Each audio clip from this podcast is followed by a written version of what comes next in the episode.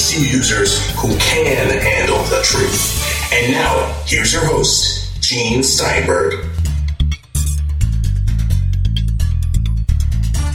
This week on the Tech Night Owl Live, we'll be featuring Kirk McElhearn, the iTunes guy from Macworld, and some almost uncensored conversation from cutting edge commentator Peter Cohen.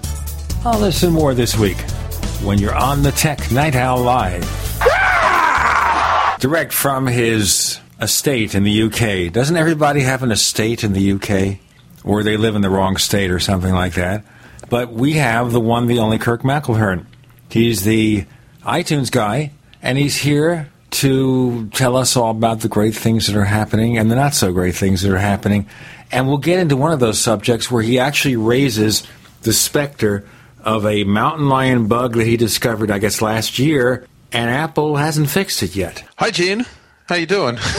we'll talk about the mountain lion bug and some other things later today. I don't have an estate. I'm in a flat, as they call them. Working on getting the estate, playing the lottery every week, but you know how that works out. Well, we had a $450 million lottery in the U.S. about a week ago. Do you ever have anything like that in Europe? They have a thing called Euro Millions, and so it's the same sort of principle as in the states, where you have lotteries from different states that get together. Here, it's different countries that get together. I think the highest prize was something around 200 million euros, so let's say 250 odd million dollars. But it's never gotten as big because there aren't as many countries involved. I think there are only six or eight countries involved. It's not all of the European countries, so it's not as big as the what is it, the Powerball in the states.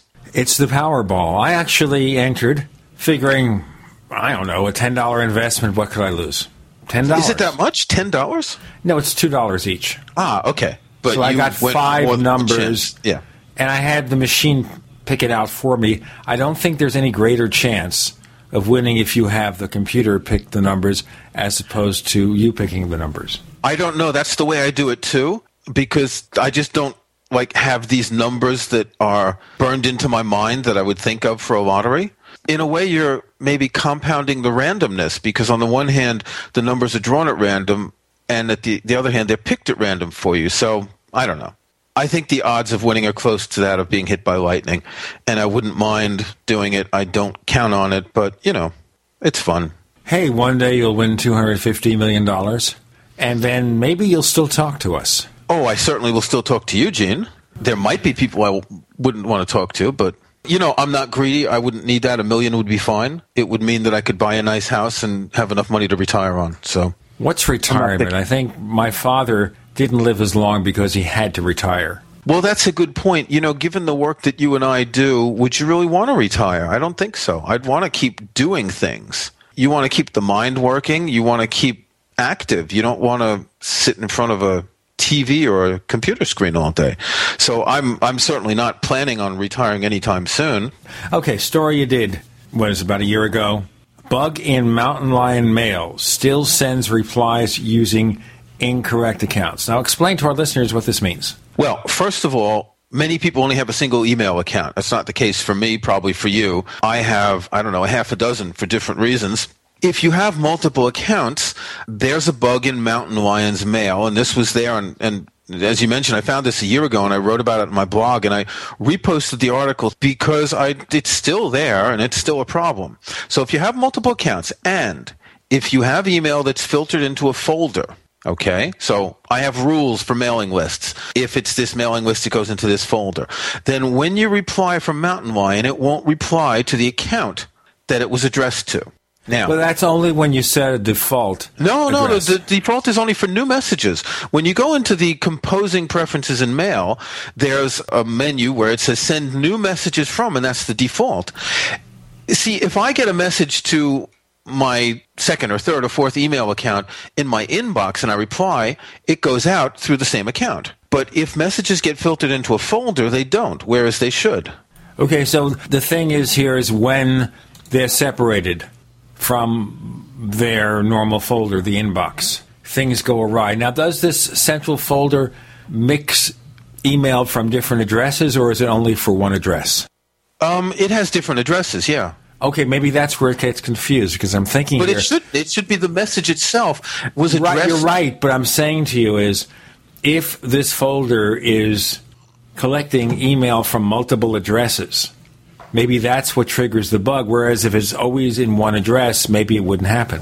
That's entirely possible. But I've just noticed that every time I reply to a message that goes into a folder, I have to check which address it's, it's using. A, a number of people mentioned this on the Apple forums last year, shortly after Mountain Lion came out. So this isn't just something that's hit me. I you know, before I wrote about it last year, I did some research and found that a lot of people were having problems. Some of them are having problems in different situations. Mine was filtering into folders, and others apparently, even when it's in their inbox, have problems. So it's it's not very clear exactly what's going on. Okay, so is this something that you've written to Apple about? Um, I filed a bug report last year, but I think it was probably got a reply that it was already a duplicate, and I never heard back from them. Well, this is one of the problems also when you find bugs. Obviously, they're going to prioritize the various problems. So maybe something is a Class A bug. I'm not using any Apple label here, I'm just making it up. There's a Class A bug which will cause you to lose data or cause crashes. There's a Class B bug that may be more cosmetic or a moderate irritant. Will occasionally cause a crash. A C bug is just annoying. And maybe this is a Class D bug. I don't know. Well, they actually do classify them like that. They'll, you see, I just made it up, and I was right. No, but it's it's true. The the most important are bugs that cause crashes, obviously, and that's the things that need to get addressed first. I think actually the second most important are things like typos in user interfaces because they're simply embarrassing. And then after that, I don't know how they do the triage of other types of bugs, but it's obvious that a crashing bug is something they're going to deal with as soon as possible. And other ones, you know, they'll get around to them, maybe. But this isn't the first, you know, we see lots of bugs in every app and every operating system. Um, it's not the first time that Apple's delayed fixing something or just not worried about fixing something. I mean, we're we're nearing the release of OS 10 10.9 Mavericks. What a mouthful. So I don't know. Is the bug fixed in Mail and Mavericks? Maybe not. Maybe. And you have no access to the Mavericks developer beta yet. Well, I do, um, but I'm under a non-disclosure agreement, um, so I really can't say anything about it. And to be quite honest, I've actually not looked to see if this is fixed. So um, now that you've said it, I'll check after the show. Well, you know, there's very interesting things here. There's a story here from one of our readers about making the user library folder visible under OS 10 Mavericks. Mm-hmm. And he said Apple provided a way to do it without holding down the Option key when you go to the Go menu or using a terminal command. And that is to open a Finder window with the user name on it, and then you get an option if you show view options to display the okay. library folder. Okay. Don't ask me to explain that anymore. I no, I understand. So maybe if, maybe if it's the, the show view options palette, Command J, maybe there's an option there to show the, the folder, but only when you're viewing the contents of the home folder. Um, I can't check because I have Mavericks installed on an external hard disk that's connected to my laptop, so it would take a couple minutes to boot up. But it's certainly possible, and I certainly hope that they've made access to the library folder a little simpler. Oh, it's almost like then you have to do it on a need to know basis. You know what no, I mean by that? You have to know that you have to be selecting your user directory, you know, the right, one that says Kirk right. or so Gene or in, whatever. In the Finder now, you go to the Go menu, you press the Option key, and you see Library without a keyboard shortcut. Um, that you can find at any point. But so what you're talking about here is that you have to go to a specific window, a specific folder, so the user folder, and do a specific thing, most likely, if I'm correct, to get the view options window up rather than going into the go menu. So it makes it a lot harder to find it. We have much more to come with Kirk McElhearn, Macworld's iTunes guy. I'm Gene Steinberg. You're in the Tech Night Owl Live.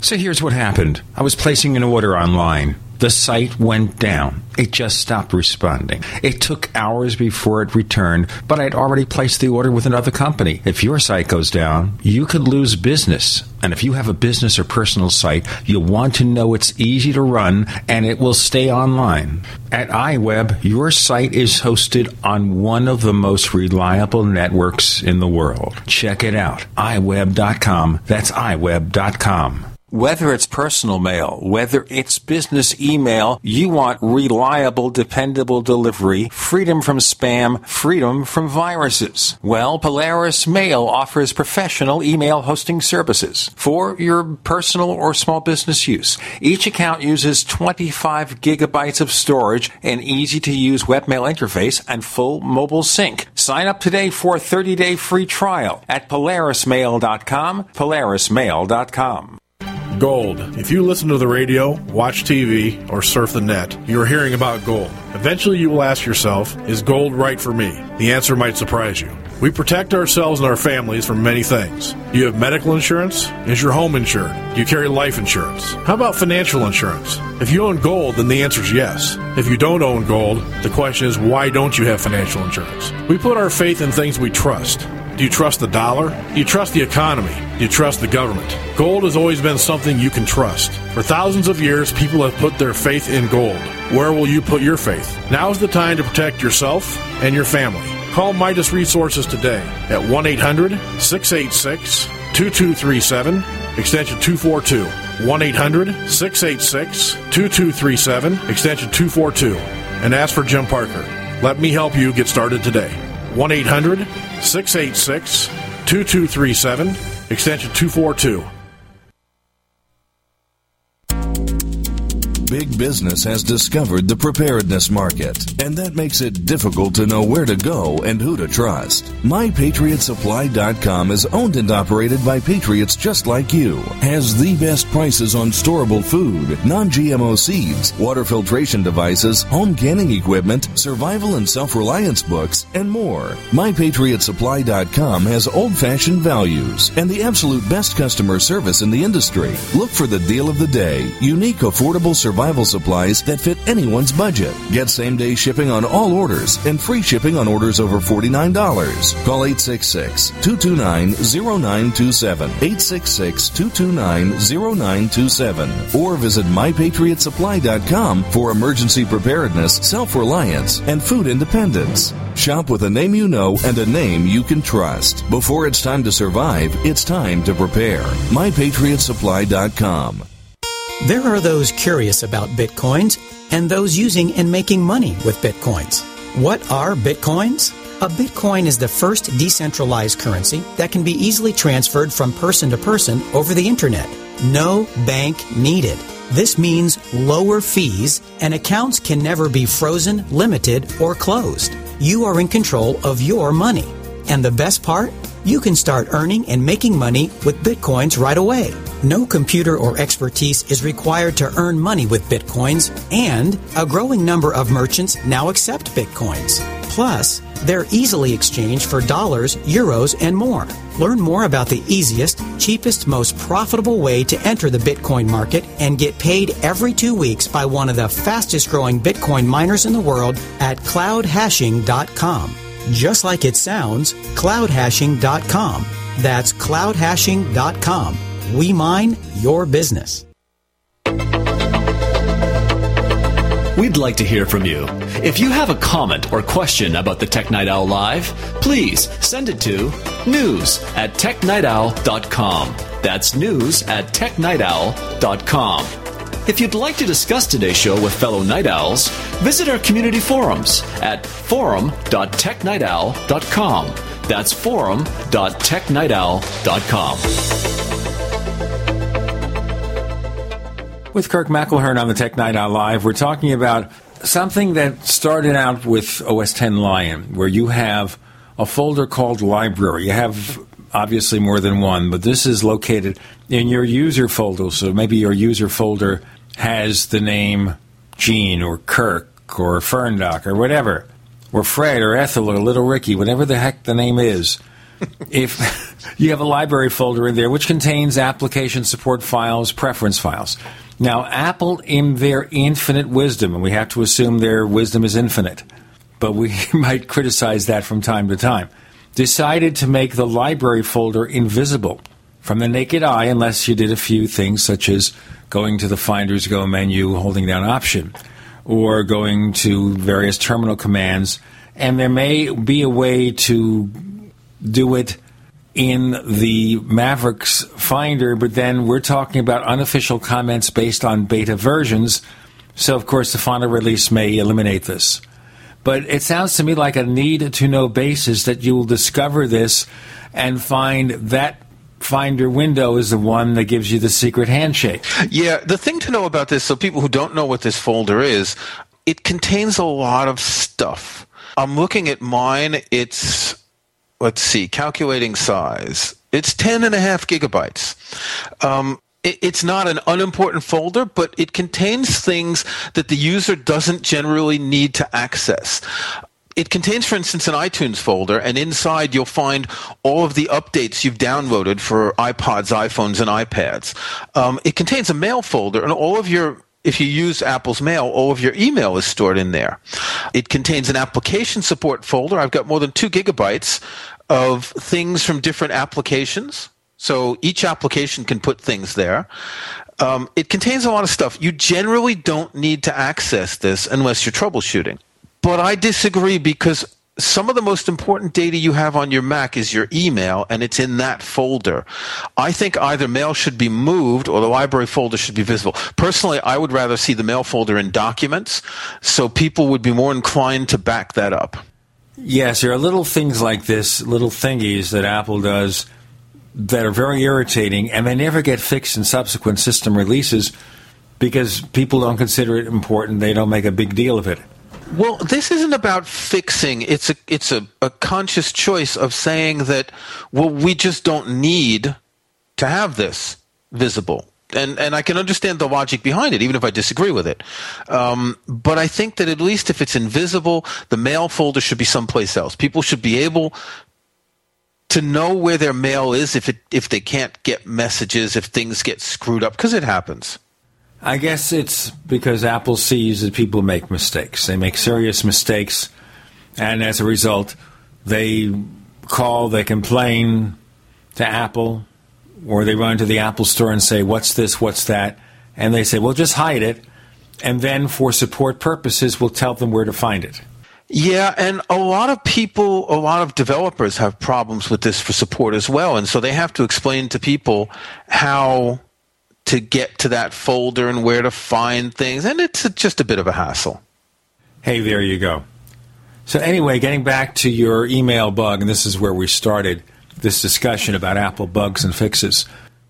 I hope it's fixed in Mavericks, but you are about the only person out there who's been complaining, at least vocally. Obviously, it's impacting a number of people. Well, you're the only, I'm the only one you've heard about, but I'm sure that there are a lot of people who've come into this come across this problem and for whom it's annoying. But again, it has been around for a while. And maybe people just, I mean, I've gotten to the habit of knowing that I need to check when I'm sending, when I'm replying to email messages. And I shouldn't have to, in my opinion. No, I understand. They need to make it easy. And what have they done? Well, I don't think here it's a question of easy or not. I think it's a question of, you know, bugs are a hassle. They really are. Um, there are a lot of them. It's a question of how they're reported. It's a question of there's gazillions of them, and they've got to prioritize them. As you said earlier, they do a sort of triage, and some things get lost, and they figure, well, it's not that important. We'll get to it, you know, for the next release, and we'll see in the next release if it's fixed. Hmm. Let's move on. There's an article you had in Macworld, kind of, and we've mentioned it before, but we always have new listeners, kind of trying to help people get around the Apple ID conundrum that Apple hasn't really fixed. Of course, the biggest one is combining two Apple IDs. Now, tell me, what is the problem with that? Why is this something that's always happening? Well, Apple is uh, Apple has uh, I'm trying to remember the last figure I read about this. Was it 200 million iTunes accounts or something. Um, right. A huge number of iTunes accounts, and every iTunes account is linked to an Apple ID, which is an email address. Um, it could be an Apple address, so it could be a .iCloud, it could be a .mac, it could be a .me address, and these Apple IDs tend to be things that you get stuck with and can't do anything with. Now, it's very likely that there are a number of things going on. So remember, an Apple ID is first of all what identifies you when you're buying something from Apple, whether it be the iTunes Store or Apple's online store, whether it be iBooks, the Mac App Store, etc. Um, in some of these cases, the Apple ID is used to encrypt what you buy. So when you buy an app, for instance, or when you buy a video, these are things that you can see on your computer after you've authorized it for that Apple ID. Um, so you may remember the first time you downloaded a video and went to play it, you had to authorize your Mac. You get a, a, a, dialog that asks for your Apple ID and the password. And this basically is authorizing the computer with Apple's um, servers, but it's also using the key, which is your Apple ID, as part of the decryption key, so you can see it. So if you take that video to someone else's computer, they can't see it unless, of course, you were to log in with your account. Um, so everyone has one of these Apple IDs, and a number of problems arise in using them in real life. And I'll just give you two of the most common. Um, we'll have time for one this segment, then get into the second one. Well, let's do the, the first segment. one. So, okay, number so one. So two pe- two people meet, fall in love, and get married, and let's call them um, Jane and John. Well, Jane has an Apple ID that she's been buying videos and apps on, and John's got an Apple ID that he's been using with his iPhone and his Mac and all that, and the two of them want to share content. Well, you can share content. You can put Jane's content on John's Mac and Jane has to enter her ID and password, but it's a real hassle. Apple should allow people to merge Apple IDs. So a married couple, for example, would be able to use the same content with a single ID instead of using two separate ones. Now, this would either be merging one using one of the two or making a totally new Apple ID. Now, this is one of the questions, by the way, that financial analysts never ask of Tim Cook during the quarterly call with analysts who are talking about Apple's financials. He's never asked a question about this, about merging Apple IDs. So let's go there. We have Kirk McElhearn joining us on Gene Steinberg in the Tech Night Owl Live.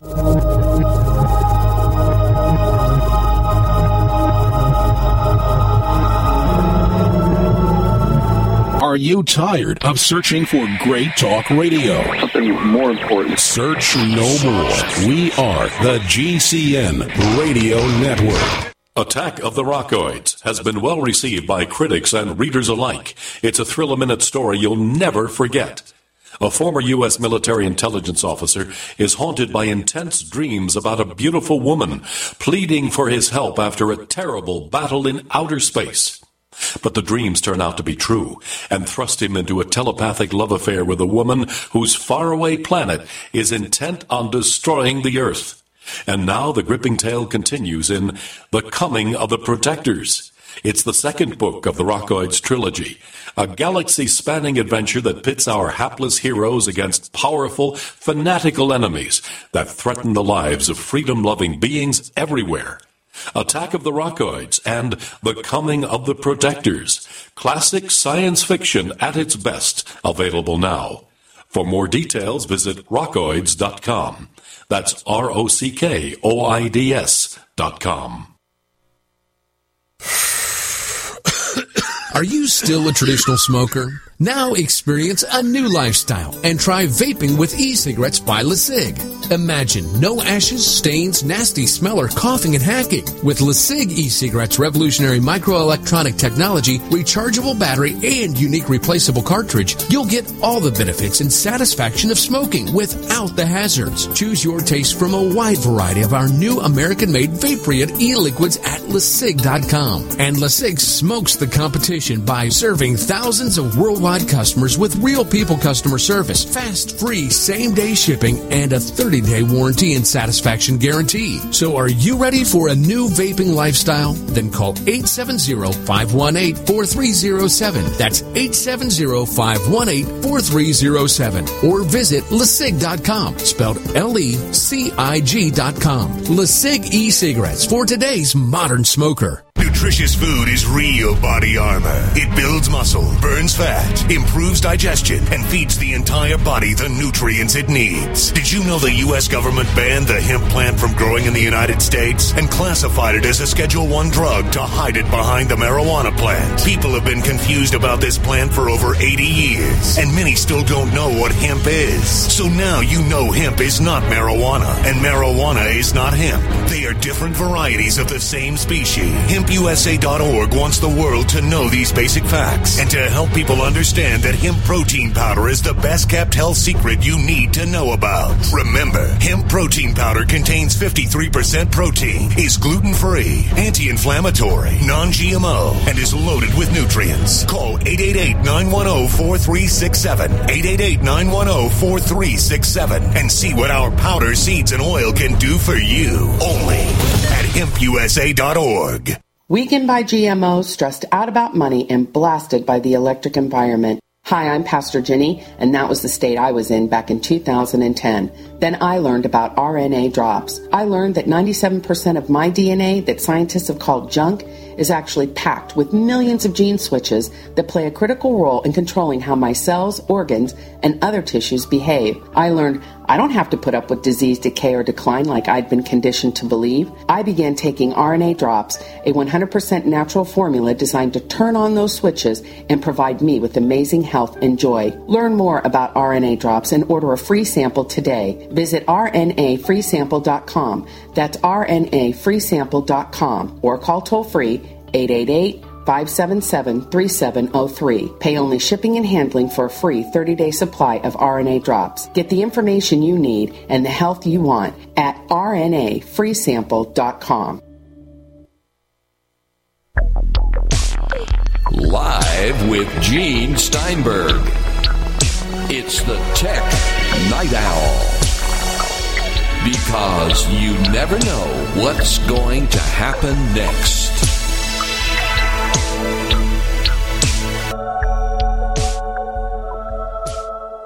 Kirk McElhearn joins us. I'm Gene Steinberg in the Tech Night Owl Live. Now, just to put this in perspective, sometime back, Tim Cook, in response to an inquiry from someone who had the concern, and this goes back a year or two, saying that yes, Apple is trying to work something out with regard to this problem with Apple IDs, like the merging or whatever. Never did anything. Mm. Is it that difficult? Well, I think here's what seems difficult to me. You've got to have some way of confirming that both people are the people they say they are.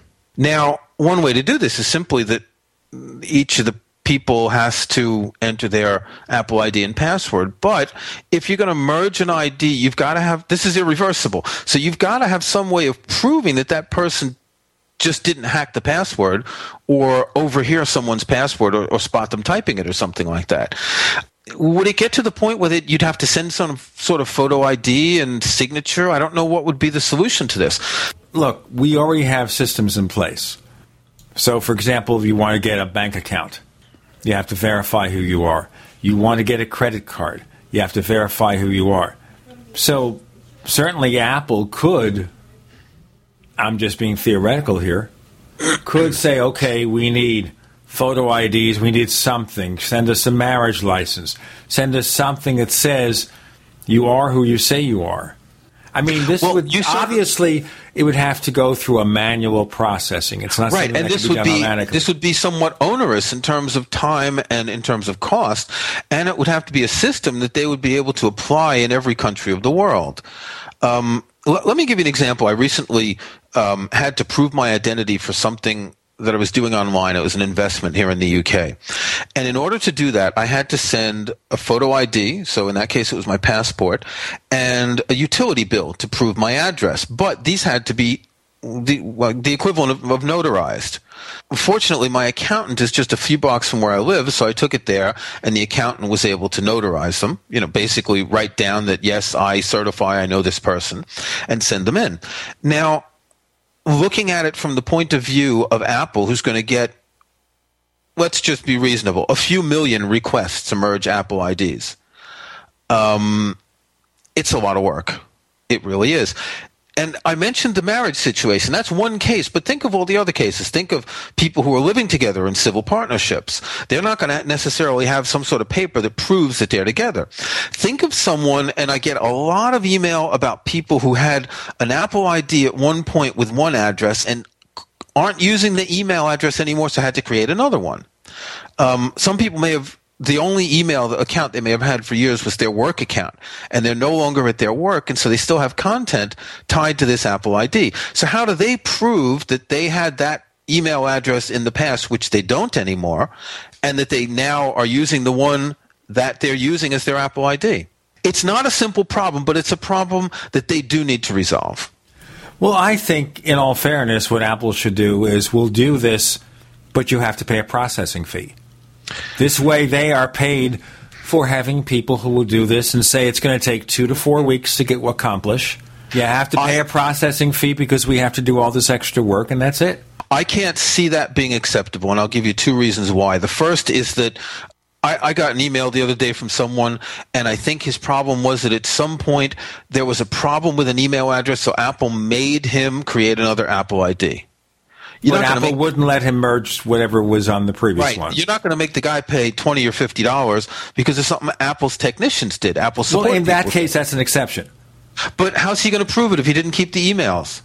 You've you've got a can there of worms has here. to be a flag on the record, though. I mean, there has to be a flag on the record. If you look up my email address today and the old one that I had to change, if you look up the new address, you will see this was done because Apple told him to. There'd be something flagged on the ID. Otherwise, it doesn't count. It's possible, um, but you you simply can't say our system doesn't work and you have to pay to fix it.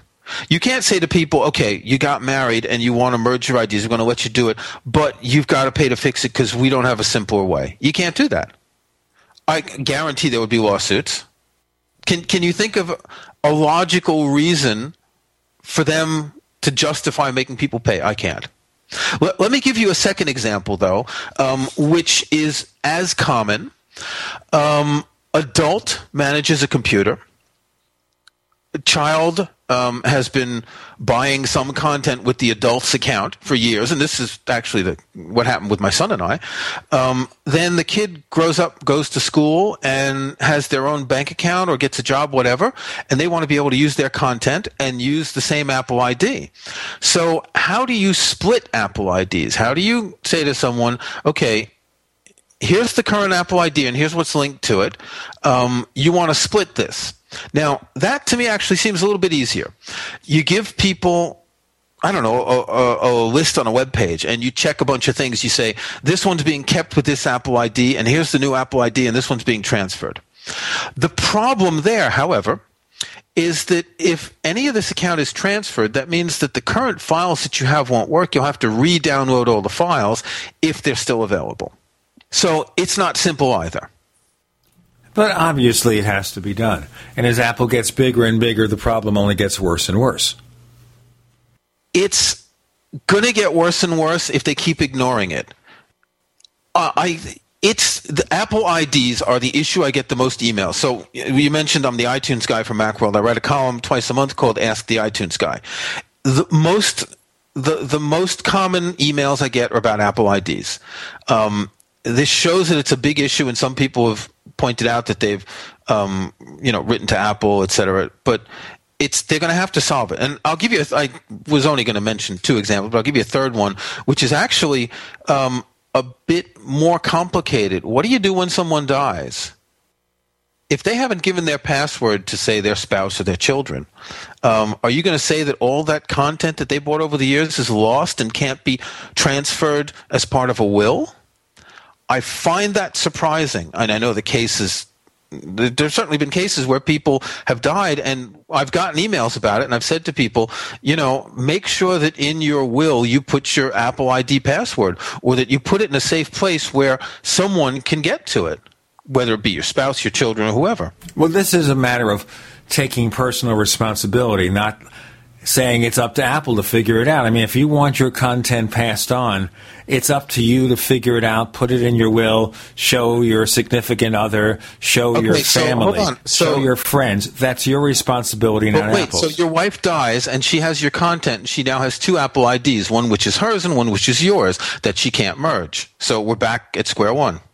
There's always an exception to the rule. And I agree with you, Apple needs to work something out. Apple has the resources to do it.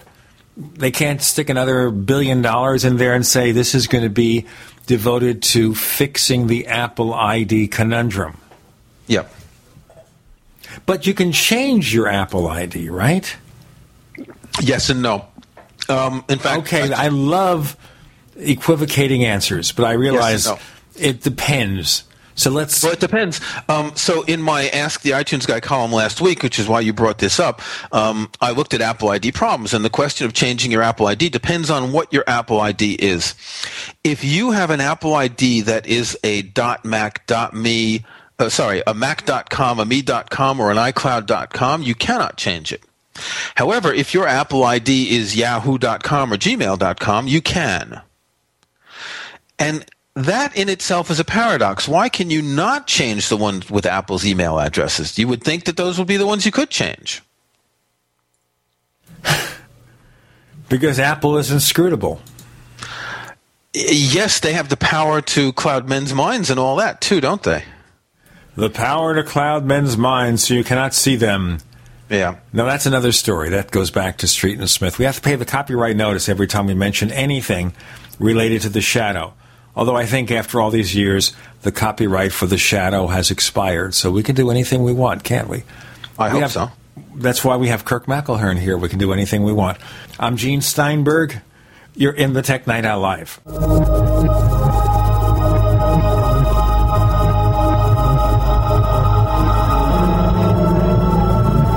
The GCN Radio Network, providing the world with hard hitting talk radio. GCN. Great talk radio starts here. Graphic Converter is the image manipulation tool for the rest of us. It does not use any database. You get full control of all your files. Want to view the images of a folder? Drag it into Graphic Converter and a powerful browser opens up to show your image files. You could use it for slideshows. You could use it to import images from digital cameras or from scanners. Need to do some image editing? You can do that too in Graphic Converter. Also print catalogs. Convert from so many formats I can't even list them. Download now to see if Graphic Converter is good for you, like one and a half million other users. Guess what? You could save money when you buy Graphic Converter. Use the coupon code Night Owl. Use the coupon code Night Owl to get a special price for Graphic Converter. Go to lemkesoft.com. That's L E M K E soft.com. Lemkesoft.com. L E M K E soft.com.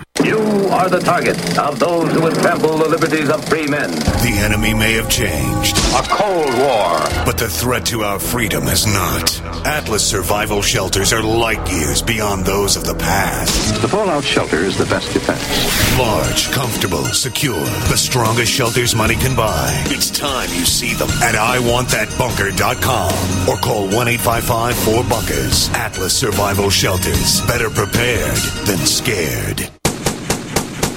Ceramic body armor is rated to stop six hits. But what about the seventh? Unlike ceramic or Kevlar, Infidel body armor is proven to take hit after hit, and it just won't quit. Reasonably priced and designed for the smart civilian prepper, Infidel stops hundreds of hits from small arms to high powered rifles. That means safety and peace of mind. Buy yours at InfidelBodyArmor.com. Spelled I N F I D E L bodyarmor.com. Infidel Body Armor just won't quit.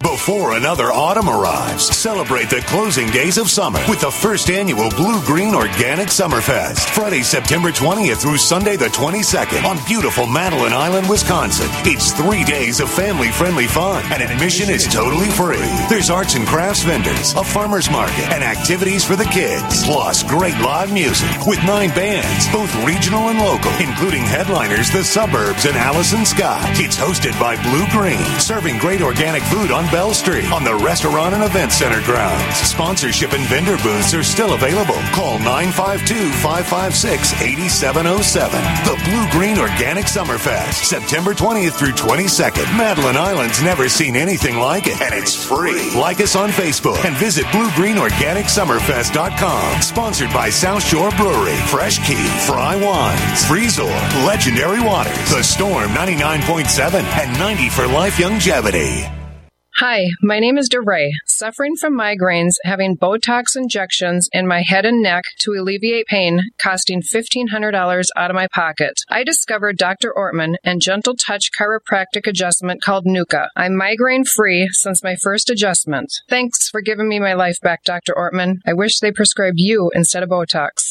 Thanks, DeRay. Putting the bones back in place is only half of the solution. We design a nutritional supplement program the body can handle, actually absorb, providing nutrients, targeting the problem area. Between NUCCA and nutrition, we will have you on the road to a faster and more permanent recovery. Look us up on the web at drortman.com or call 952-303-9124. Let us help you feel better faster. Wellspring Spinal Care at 952-303-9124. Again, that's 952-303-9124 or on the web at drortman.com.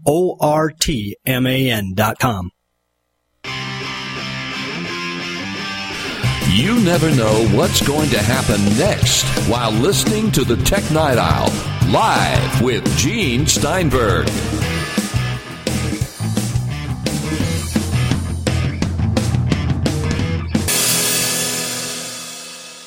We have Kirk McElhearn, author and raconteur, the Macworld iTunes guy, on the Tech Night Owl Live, addressing the Apple ID conundrum. So if you want to change your Apple ID, if you have an Apple email address, no.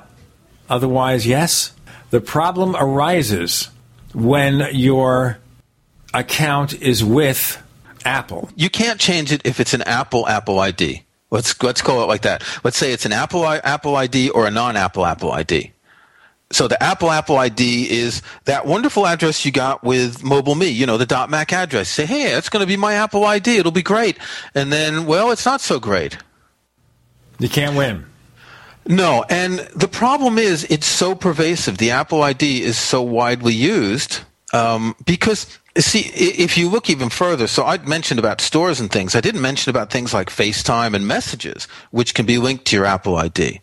Um, so you've got a phone. I don't know. Your child's been using a phone with your Apple ID for FaceTime. They don't want to use it anymore because they don't want your phone getting their calls. Um, I've already seen someone who has a phone that she got from her daughter, and she still gets stuff. She still gets messages that were intended for her daughter because there's a glitch going on between the way messages is is registering the Apple ID because messages in FaceTime register the Apple ID and some sort of hardware ID for a device and link them. Um, so if you're sharing an Apple ID, it gets really complicated for that sort of stuff. Okay, so Kirk McElhearn, if you were in charge of the official Apple ID office at Apple, we don't assume there is such a place, but assuming. I think there must be something like that. Okay, you're in charge. You have the power. What would you do? Well, I would certainly um, get Apple started, get Apple staff started on finding a solution to merging, splitting Apple IDs. That's the first issue right here. Um, I would certainly make it possible to change from an Apple Apple ID to something else. I think that's important. But I think the first step is to allow for merging and splitting because these lots of people want them. Merging's easier, splitting's quite complex. Um, as I mentioned before, splitting could involve having to re-download a lot of stuff, They could, of course, they could do something so iTunes recognizes that Apple ID as having been split, and and iTunes says, "Hey, you've got to re-download all this stuff. Click this button. We'll re-download it and replace the stuff in your library." It's not, you know, these are computers. They can do things like that. You really think so? I don't see why not. I mean, iTunes can already tell you when you've got downloads waiting. So if you buy a season Sure. pass for a TV show, I'm kidding. Um, I'm kidding. Oh, okay. But they can just put all this stuff automatically into the download queue of the new, uh, the newly split Apple ID that needs to get the content. Um, this isn't rocket science. I think. Yeah, it's entirely possible that Apple's just a bit overwhelmed by the scope of this. And let's not forget that there are all sorts of issues with the um, rights holders involved here. So, you know, record labels, movie studios, app developers, etc. So that's why I said if you're splitting an Apple ID, you'd have to probably choose item by item which is what items are going to go for each Apple ID. You can't have two copies of them.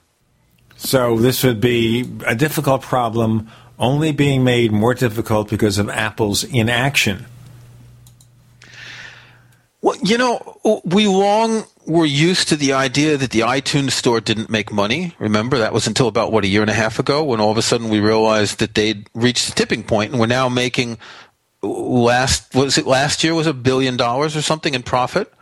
Um, that the iTunes store initially was designed to sell iPods, and of course, it's it's gotten much bigger and with a lot more content. Um, it's very likely that Apple in the beginning saw the iTunes store as nothing more than a loss leader. In other words, they provide the service and they break even or lose a little bit because they know it's going to sell hardware. But now that it's become a business in and of itself, I think they just have a responsibility to the people who use this this business, basically. At this point, they have to make a decision, and they have to fix it. Well, they got 140 billion dollars sitting in offshore accounts. Well, They that's what I was saying. I'm saying they can allocate a billion dollars for this, and would be chump change. You know, maybe way- maybe maybe file fewer lawsuits. in a way, it would be future proofing the iTunes store. Because you know that eventually some class action lawyer is going to come up with a lawsuit about this. Well, of course, there's always a class action lawsuit. In fact, having mentioned it, you have now made some class action lawyers look at that and say, "Hey, that's cool." If you're a class action lawyer and you're listening to this program, please go to my website, www.mcelhearn.com, send me an email, and I'll be happy to consult with you on your lawsuit. And by the way, the fees are affordable. And give Gene a percentage as well. I get a finder's fee on everything. Sure, that's fair. But yeah, it's going to happen, and Apple needs to do this and, and get get rid of those, solve the problem because it people are frustrated. There are people who spend a lot of money. Um, I think I got a, a, a email today. If I can just look real quickly, um, here's just a. Here's one.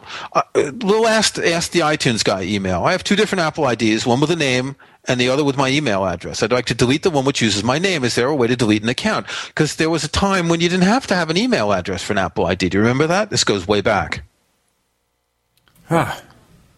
Here's another one. Um, my daughter's bought a lot of iTunes content and is leaving for college. Is there a way to separate accounts without abandoning her currently used Apple email? Because remember, a lot of people are using the Apple ID for their email, in addition to things like messages and, you know. And P.S. It's gotten annoying that when she gets an app on her computer associated with my account, it appears on my computer, as does her reminders appear on my phone. And you said I haven't replied yet. I get dozens of these emails um, every week. Um, I reply to some of them where the answer is very simple, and, and others I reply in the columns. Well, the Apple ID conundrum will only get worse, and we'll continue to talk to you about it. Yep. You Okay, let's have a few iTunes tips. We very seldom do this. Okay. But you always come up with tips and hints and all that kind of stuff. Okay, an article you did just a few days ago. Actually, it'll be today when he records this, but whatever. You want to add silence to your iTunes and iPod playlists. Yep.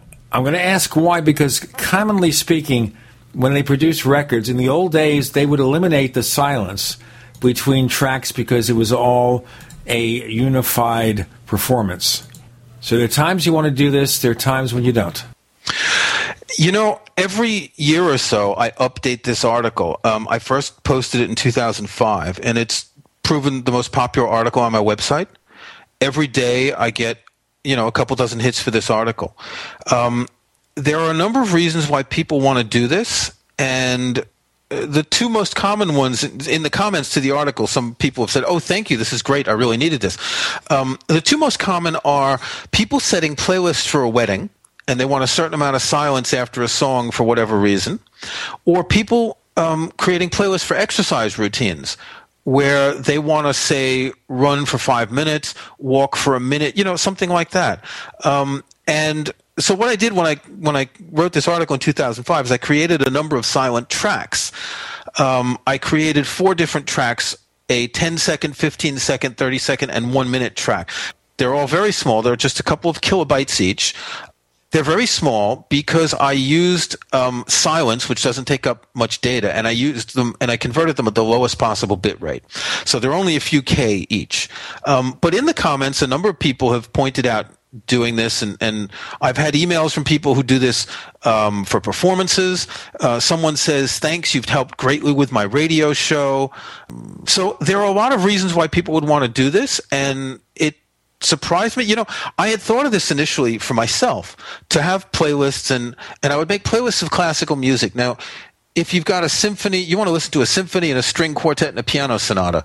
You don't want them running into each other with just a couple of seconds between. You want maybe 10 or 15 or 20 seconds of, of a pause between them. And so this is why I did it initially.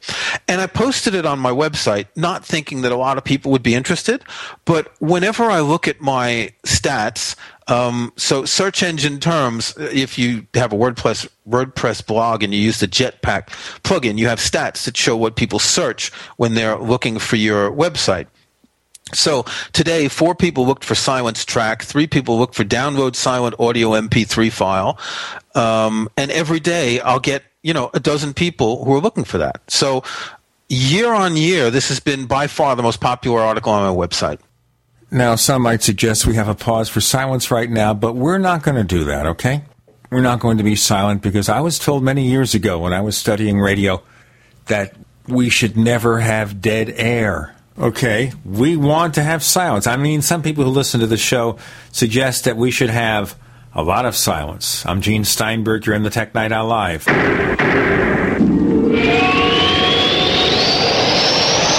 America's number one source for independent talk radio for over a decade. We are the GCN Radio Network. Hi, this is Ted Anderson. If you'd like to listen to GCN programs on the go, I have great news. GCN has created a Droid and iPhone application, and it's free. Just as easy as going to GCNlive.com, click on the banner, and download. Before you know it, you'll be listening to your favorite hard hitting GCN shows, live or on demand, right on your Droid or iPhone, 24 7 and on the go. So download the Droid and iPhone app free by clicking on the banner at GCNlive.com. Thanks again for listening to GCNlive.com. Again, that's GCNlive.com. We the people grow cotton, weave fabric, engrave ink, embed strips and fibers to protect from counterfeit and carting to a private bank, having it led back at interest, forcing taxes to service debt. This capitalism, or was Jefferson correct when stating a central bank issuing the public currency is a greater menace to the liberties of the people than a standing army? Ted Anderson, I'm placing a free silver dollar in a book that explains our monetary system. Call for your copy, 800 686 2237. It's time to understand the system. Call 800 686 2237. That's 800 686 2237. How's your pH today? Are you acidic? How alkaline is your blood and body? What is the pH of the water you drink?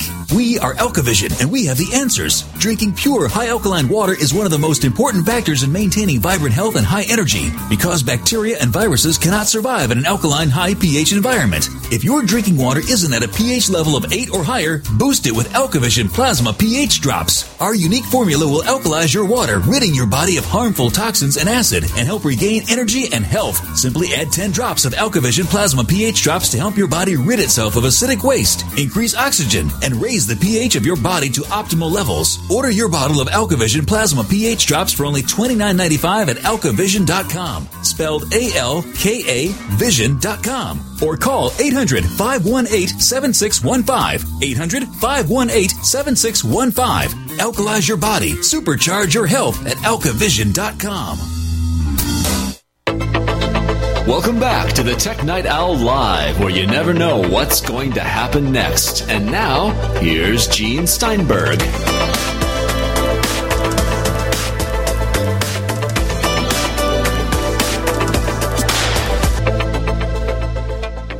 Kirk McElhearn joins us for a couple of more segments. We were talking in our previous one where he was asked as the iTunes guy how to add silence because silence is golden to your iTunes tracks. Now, one thing I want to talk about now, iTunes Match. It's been here for what, almost two years now? Yeah. Well, uh, November was it? So about a little more than a year and a half. Yeah. Okay. Do we still have the problems that we had two years ago, where certain songs that you already have in an album available at iTunes, but you simply, as they say, ripped it from your own copy of the album, are still not recognized? You know, I actually just went through this process again um, about two weeks ago uh, to see what happened, and yeah, the problem's still there. It's not any better. I should have. So what I did is I deleted a lot of. I have a test library for iTunes Match because my uh, main library is uh, almost three times as big as what iTunes Match allows. So I have a test library on my laptop, and I deleted a lot of stuff and re-added them from my normal library to see how well they matched. And I got the same problems of you know one or two or three or four tracks on albums not matching when those albums were in the iTunes store, and when the other tracks match, showing that the album is in the iTunes store and recognized. So that hasn't been fixed, and I don't know why that hasn't been fixed and why can't they fix it because it's pretty annoying, frankly. It's on the list at Apple below merging your Apple IDs. I don't know. Remember though that um, Apple touted iTunes Match as a way to air quote upgrade some of your music that you may have in low bit rates to get higher bit rate versions. So if you had a 128k MP3 of you know Sergeant Pepper, um, you could match it and then you'd get a 256k version of it. Well, unfortunately, um, that just doesn't work because you're going to be uploading a certain number of songs. Um, you're going to match, say, eight or nine out of ten songs, and they'll be the better versions, but the other ones won't. So Apple did sort of promise something. Um, they didn't fulfill their promise there. They kind of sort of promised, but they kind of sort of didn't deliver. And it makes you wonder after all this time why have they haven't improved the matching algorithm. Um, you know, it, when you see an album that's a popular album, um, take a Beatles album or whatever, and it just doesn't all match, there's a problem. There really is a problem. And they should be asking the question, why is this the case? And I've seen this with all sorts of albums. Um, it could be popular or not so popular. Um, you'll find one or two tracks on an album, and maybe 10% of the albums I've matched, I've seen this. I'm, I'm, not seeing this as being solved until they totally revamp the matching algorithm. And in that case, what are they going to do? Are they going to tell people, well, you've uploaded this file, but now we match it. We can replace it with a matched version? Because uh, that's just, I, I don't see how that's going to work out. So many problems, so few solutions. Any other irritants that you can mention with iTunes or any of the features around it?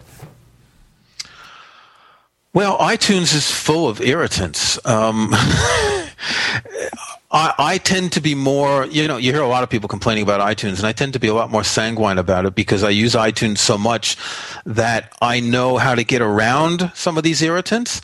Um, what, what would be the most annoying problem? Well, here's another one I get a lot of email from people importing albums and importing CDs, ripping CDs, and an album that ends up having two lines in the iTunes library.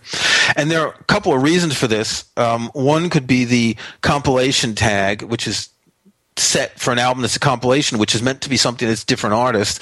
And the other is when some of the tracks have an album artist and other ones don't. Um, but it's the kind of problem that when you go to fix it isn't necessarily easy to fix. So you can change the tags that you think need to be fixed but this may not actually fix it. Uh, what i've found in, in some cases i've had to remove the albums remove all the files from itunes and then re-add them to get them to get fixed. Something gets messed up somehow in the itunes library file um, that leads to this. You know, that always leads you to think, you know what, this application has become so unwieldy that maybe it's just breaking at the seams. Yeah, you see, that to me is just illogical reasoning. It's not because iTunes um, syncs apps that the the way albums are stored is any different. The the, the two are not related in any way. Um, the problem is simply that there's something going on under the hood, and that for whatever reason they can't figure it out. It's a bug. It's obviously a bug. Um, and again, the question one might want to ask is, uh, what priority do they put in fixing a bug like this? And you also have to look at what is Apple's competition, and the only competition is what Google Play. I mean, well, Amazon has Amazon competition Cloud, too, no, but but the real competition is Google Play for everything. Yeah, I don't think they're. I don't think they're competition. I think um, the thing you need to see with iTunes is that it has to be a good customer experience because iTunes is the gateway to a lot of what you buy from Apple. Um, obviously, it's a little bit different for apps because you can use the App Store on an iOS device. You can use the Mac App Store. You can't buy apps um, for the Mac for, through iTunes. Um, you can buy books through iBooks um, on an iOS device, and with Mavericks, there'll be an iBooks app, so that'll be a little bit separate. But iTunes and the iTunes experience is the gateway. And in fact, if you're not a Mac user, it's the Apple product you use um, if you own an Apple device. So I think the problem here is that people just need to be satisfied. Uh, you should make it so there aren't so many people complaining about this app, which is probably the most widely used uh, after Microsoft Office, might be the most widely used app in the world. Of course, Microsoft Office is also creaking at the seams, but that's been true for 25 years. Yeah, that's it's every time it's like two steps forward, three steps back, and it, it's. But see, we've gotten used to that. That we don't have expectations. We don't expect it to be fixed, do we? We live with it. We say, "Ain't it awful?" But we live with it. Yeah. What are you going to do? Let's go over a few things before we let you go. So, you've heard the story. Apple apparently plans to hold a media event on September 10th. They haven't confirmed it, but All Things D, which is from the Wall Street Journal, and Jim Dalrymple, who was never wrong about such things, say it's going to happen. Now, it's also in keeping with last year in terms of the time of the month and everything. So we kind of assume it's going to happen. What are you expecting? A cheap iPhone? I'm expecting a cheap iPhone. Um, there's some speculation that's been going around in the week that we're recording this that the cheap iPhone might not include Siri. Um, well, there's speculation from one analyst, but that I will say makes no sense whatever. No, I think it makes sense. I think that a cheaper iPhone could have a slower processor, um, which yeah, could, that would be no slower than iPhone 4S. Well, that's true, but they still might want to leave out certain features to make the full-priced iPhone more enticing. Um, if but that goes against that goes against what Apple's doing to expand Siri's reach. Well, okay, you have to remember that the cheap iPhone is in part assuming there is going to be one, which I believe, is in part going to be created for markets outside of the US and Europe. So where people have less income and can't afford to pay for an iPhone. I'm not thinking that Apple won't sell this in other countries because that would just be a little weird. Apple doesn't really do that unless there's some regulatory reason they can't sell something in a country. Um, but I can see a cheaper iPhone with a plastic body that you know doesn't feel cheap but, feels like a phone. Um, and I can see it having slightly fewer features. Maybe it well, it would have to have a camera, but maybe it can't do you know, maybe it's not a retina display, maybe it can't do 1080p video playback, a slower processor that would save a little bit of money. There's going to have to be trade-offs. It's going to it can't be an iPhone 4. Of course, nothing stops Apple from taking the basic specs of the iPhone 4 but somehow finding a way to produce it more inexpensively. We have Kirk McElhearn joining us. I'm Gene Steinberg. You're in the Tech Night Owl Live.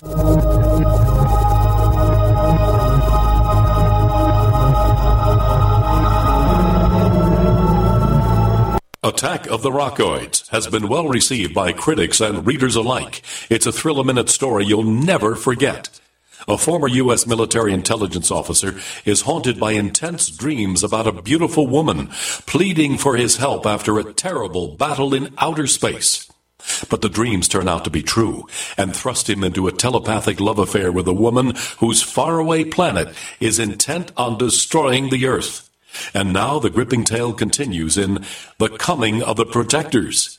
It's the second book of the Rockoids trilogy, a galaxy spanning adventure that pits our hapless heroes against powerful, fanatical enemies that threaten the lives of freedom loving beings everywhere. Attack of the Rockoids and The Coming of the Protectors. Classic science fiction at its best, available now.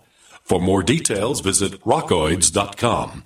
That's R O C K O I D S dot com. Making the right decisions is a challenge to investors. Are we going to see economic growth, slide into a recession, or at worst, depression? Hi, Ted Anderson from Midas Resources. We all know when a company acts irresponsibly, divesting ourselves in a move towards safety is prudent. When the market becomes volatile, U.S. Treasuries are a safe haven. But what do you do when the U.S. government overextends itself and spends beyond its means? Many investors are turning toward gold as a common sense alternative to traditional paper investments. Midas Resources has put together a powerful book titled 10 Reasons to Own Gold, discussing costs, benefits, risks, featuring full color illustrations, weights, and measures. The book is free and can be yours by calling 800 686 2237. Paper investments are dwarfed by gold's 6,000 year history. Discover how gold may be right for you and your IRA by calling 800 686 2237. Whether buying or it's time for you to sell, the book is free.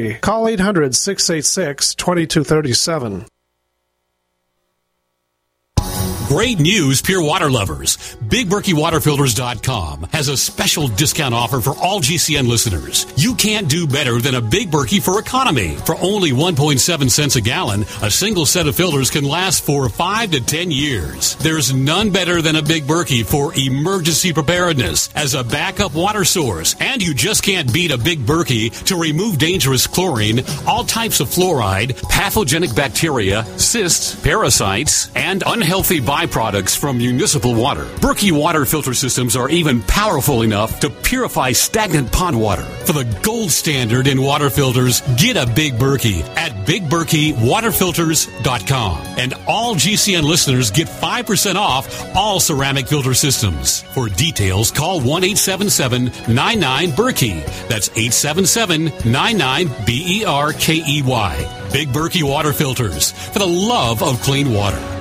I have bought a few bottles of heart and body extract and have to say that it, it certainly does work. That's what Jack from Michigan had to say after his experience with heart pain and what he did to treat it with heart and body extract. I actually had a huge heart flutter. I was also having some edema around my ankles and very worrisome clot in my uh, right leg that would happen from time to time. I was trying to sleep. Heart and body extract is all natural with no negative side effects. It will help repair or correct past problems associated with the heart and body circulation. After my second bottle of heart and body extract, all problems are now gone. Order at hbextract.com or call 866 295 5305. I ordered a third bottle of heart and body extract for maintenance as I want to keep everything working. Order Heart and Body Extract at 866 295 5305 or hbextract.com. Heart and Body Extract for a long and healthy life. We'd like to hear from you.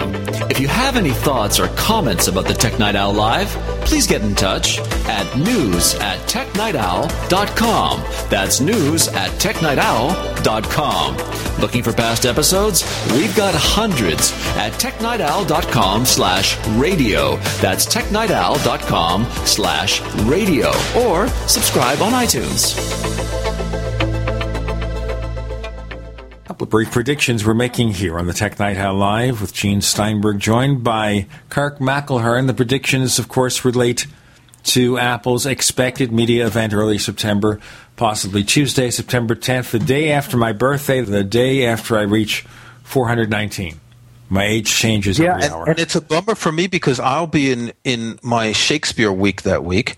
I'm going to Stratford upon Avon to see four Shakespeare plays, and when they're doing that presentation, I will be going to see Titus Andronicus, and so I will have to wait until after the play to see what they announced. And because I don't follow Shakespeare, I have no idea what he's talking about. Well, it's you know, good stuff. You know, whatever you say, okay? Because people will criticize me for not being a big fan of Shakespeare. I mean, I read the plays. I've seen some of the plays. Ain't that great? Let's move on. Okay. I don't expect you to like everything I do. About the iPhone 5C or iPhone Lite or iPhone 5M. My guess here is that it'll be done more cheaply than the iPhone 4 because they want to make it cheaper. But because parts are cheaper today and more efficient, because remember, the existing iPhone 4 is using parts sourced back in 2010 and just being built. They're still being built. Apple's using today's technology, today's parts, to gain economies of scale. I still think Siri is important to Apple's strategy in many ways, and that's something that has to be there. Maybe there's no LTE support. Maybe it's going to lack a retina display. Whatever. It still is going to have Siri. That's yeah, the, the LTE the LTE support is an interesting point because um, I don't know how widespread LTE is over there, but um, here in the UK, there's only one carrier that has LTE for now. A second carrier is going to be starting, I think, in September. Um, they only cover a certain number of cities. I don't get LTE where I live. So if I could pay, a, I don't know, hundred dollars less, fifty dollars less for a phone that doesn't do LTE, uh, it makes sense. I don't personally, I don't really care about LTE. Um, my current contract has a bandwidth cap, so I don't care about how fast things get downloaded. The web page loads a little bit faster. It's not a big deal for me. Now, I have measured the LTE where I live. It's over 40 megabits down. But do you have unlimited bandwidth? Yes, I do because I have an AT&T contract with that feature grandfathered. Okay, because they're pretty hesitant about giving those contracts out. No, there is a there is a provider here that does um, unlimited data, but unfortunately, they don't have the same coverage as the provider that has the LTE. So I took the provider with the LTE, not for the LTE, but for other reasons. And it's possible that after the 12 months is up, because I'm locked into 12 months, I'll switch to this other provider and get unlimited data, even if they don't have LTE, just to not have to worry about data. Well, I'll tell you, I don't use a massive amount of data because most of the time I'm hooked up to the Wi-Fi network. Right. Um, the time that I would, the times that I would want are two times. One is if I'm traveling someplace, and two is if my internet in my home goes down and I need to get tethered access. Now, I'll tell you an example of where we ran into a problem. Last night, the power went off. We live near Phoenix, Arizona. The power went off, but it was a cascading failure where they bring the power back online for two seconds, it would go off again and then impact another area. So in all, from about 4:58 p.m. local time till about 8:30, the power was off. Right. And then at around 9:15, it went off again for five minutes. Don't ask me to explain that. Mm-hmm. But during that time, I use AT&T's network. My mobile phone was fully charged, and I use it for email and surfing and everything like that. Tried to kind of keep active during those three and a half hours or whatever that I was without power. Right. When I was in France, um, I had a contract with unlimited data, and there were a couple of times when I lost internet access. Um, once lasted eight hours, another two or three times were two or three hours each time. Um, and since my work involves the internet, it was a choice of not working or tethering my iPhone and getting my internet that way. So obviously, I chose the latter. Uh, if that happened here, if let's say I don't know, they're digging out in the street someplace and they cut a cable or something, well, then I've got a certain amount of time that I don't have internet access, so I need a solution. Um, the, easiest solution for me is to use an iPhone with tethering. There are other solutions, getting a MiFi and a data uh, you know, a data sim and things like that. And I've done that when I moved into this apartment. I did that um, for the first two weeks, but that was really annoying. It's much easier to just not have to worry about how much data you're sucking. Well, that's the problem too. They have different data standards, different data caps on almost everything. Now, I'm not using the local cable TV provider, Cox. I'm using CenturyLink only because they have the special deal for a year. You pay a much lower price. So I got 20 megabits up, 40 down, but just the other day it went to 50. And it's not even mentioned on their site, so I don't know. They claim it's going to go to 80 eventually, but okay. I don't know when. That's pretty good. It's fast enough. Well, I got 15 down, um, which is pretty good. Um, they don't do cable over here, and I'm not in an area where they have fiber yet. But eventually, uh, my son, uh, just outside of Paris, has fiber. I think to get 96 down, which is really quite impressive when you think about it. Okay, that sounds pretty good. Yeah. So, hey, there was something really interesting this week, um, which we didn't. We were talking about iTunes and the iTunes Store. Um, I think on Tuesday of this week, Apple had a new page on the iTunes store with movie bundles at some special prices. And early in the morning, they had all eight Harry Potter movies in HD for nine ninety nine, and this lasted for a few hours. And I spotted this on Twitter and. a number of people I posted on my blog and all that, and a few hours later, the price had gone up to sixty dollars. Some intern at the at the iTunes store made a little bit of a mistake, and they were giving away eight Harry Potter movies at well a buck and a quarter each in a bundle. Oh yeah, I heard about that. If I was interested in getting all those Harry Potter movies, I'd jump at the opportunity. Yep. Well, you know, I had actually been thinking of buying the Blu-rays in a box set because I've never seen the last three. I think so. That would be six, and mm, the seventh is in two parts, right? I have no idea. I think so. Yeah. The last one was in two parts because they could have you go back to the movie twice and make twice as much money. Of course. I agree. But, you know, I think they're good movies. Um, I think they're not great, but they're good. I enjoyed the books. I, I was reading the books to my son when he was young, and then he was able to read them after that. Um, so it, you know, marks a period of my life, which was kind of interesting, you know, when you have a kid growing up on things like that. And just think, my son never got into that, maybe because he was a few years too old to pick Yeah. up on it. Not that he doesn't care about science fiction and fantasy, because obviously he does write science fiction, has with me. Anyway, Kirk McElhearn, tell our listeners where they can find more of what you're doing and what stuff you might have coming up. My website, Kirkville, um. I actually just updated it last week to a new responsive theme. So if you're looking at it on an iPad, um, it'll look a lot better. Macworld, where I write the Ask the iTunes Guy column every two weeks, and plenty of other Macworld articles. There it is. Kirk McElhearn, thanks for joining us on the Tech Night Owl Live. Thanks for having me again, Gene.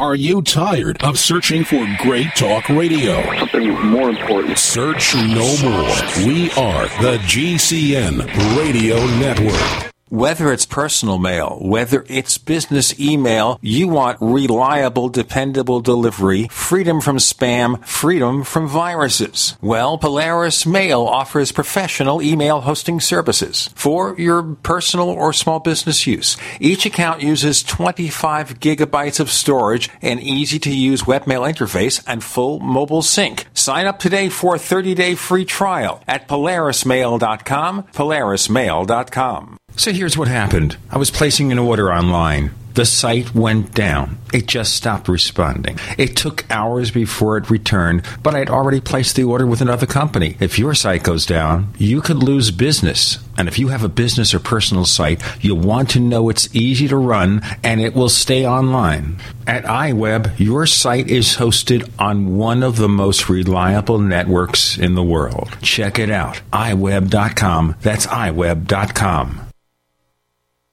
Alabama, it's coming, and it's the event you and your family will not want to miss. The Southern Preppers Convention and Green Living Expo, Saturday and Sunday, September 7th and 8th at the newly renovated Oxford Civic Center in Oxford, Alabama, where admission is totally free. There's something for everyone. Free classes and seminars on topics like food preparation, food harvesting, and food preservation. Free giveaways every 30 minutes. You could win seed kits, food, doTERRA oil, starter kits, water filters, and more, including a year's supply of food. Guest speakers include Bob from Black Dog Survival School, Mike from White Harvest Seeds, Dr. Tom Stoner from Dr. Medkits, and more. And be sure to stop by and check out the Longevity booth, the Southern Preppers Convention and Green Living Expo, September 7th and 8th. A weekend of education and preparation that's totally free to attend. Don't forget, the Country Inn and Suites in Oxford has special rates available for those who attend the expo. Get all the details at thesouthernpreppers.com. That's thesouthernpreppers.com.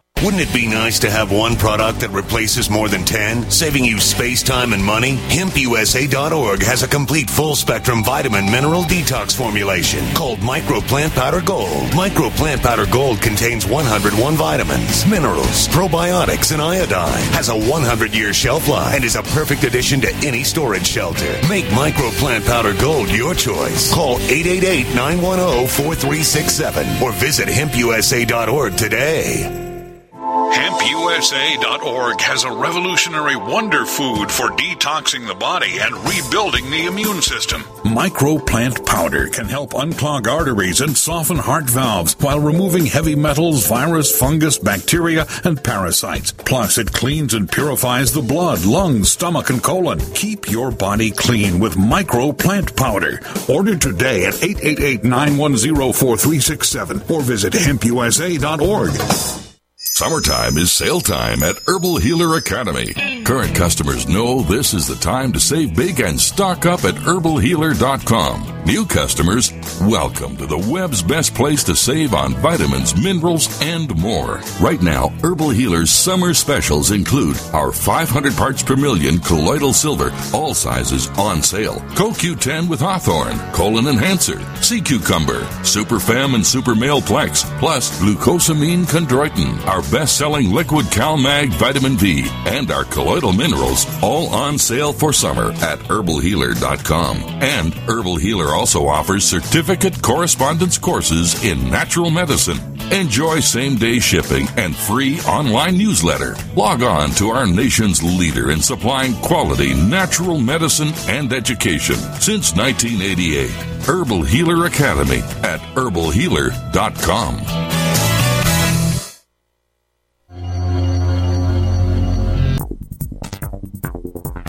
You're listening to the Tech Night Owl live with Gene Steinberg. You never know what's going to happen next.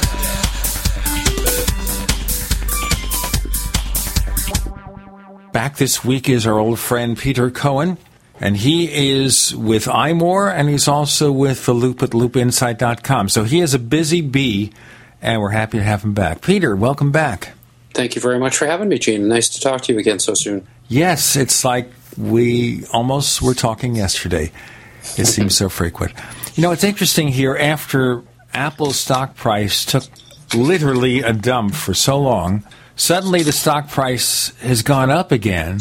And it looks like one of the reasons is that billionaires have decided that Apple is a nice place to invest some of their billions. Well, one billionaire in specific, uh, in particular, Carl Icahn, had some nice things to say about Apple, and name dropped Tim Cook on Twitter this week and said that uh, he was talking to Tim about the possibility of Apple increasing its buyback uh, stock buyback program.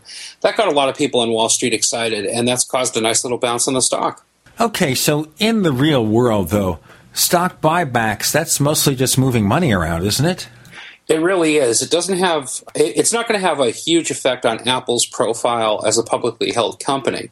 You know, it's something that Peter Oppenheimer and Tim Cook announced that they were going to do um, a while back, and it, it, seemed to be something that uh, that that Apple implemented to appease uh, Wall Street analysts and others who are concerned with the huge war chest that Apple's sitting on, the huge amount of cash it has uh, that it doesn't really seem to be doing anything productive with.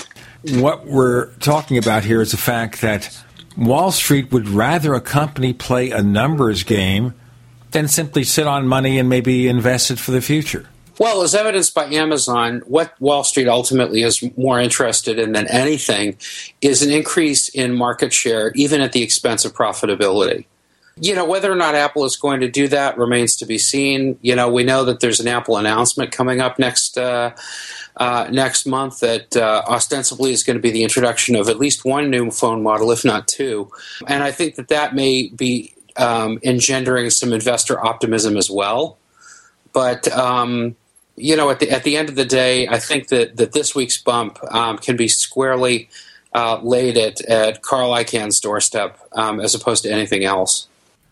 Well, that's what Wall Street wants. But you have to think here Amazon hardly ever makes much of a profit. Correct. Wall Street likes them. Apple Wall Street- makes a big profit, and if it's a slightly smaller profit, Wall Street says that's no good. So where's my disconnect? I don't pretend to understand Wall Street, but I'm very Well- confused here. Well, the issue is is market share. You know, Apple has an increasingly small slice of of a very big pie in the smart in the smartphone market. Uh, Wall Street recognizes that there are a lot of people buying smartphones, but and and tablets, but that fewer and fewer of them are buying Apple products specifically.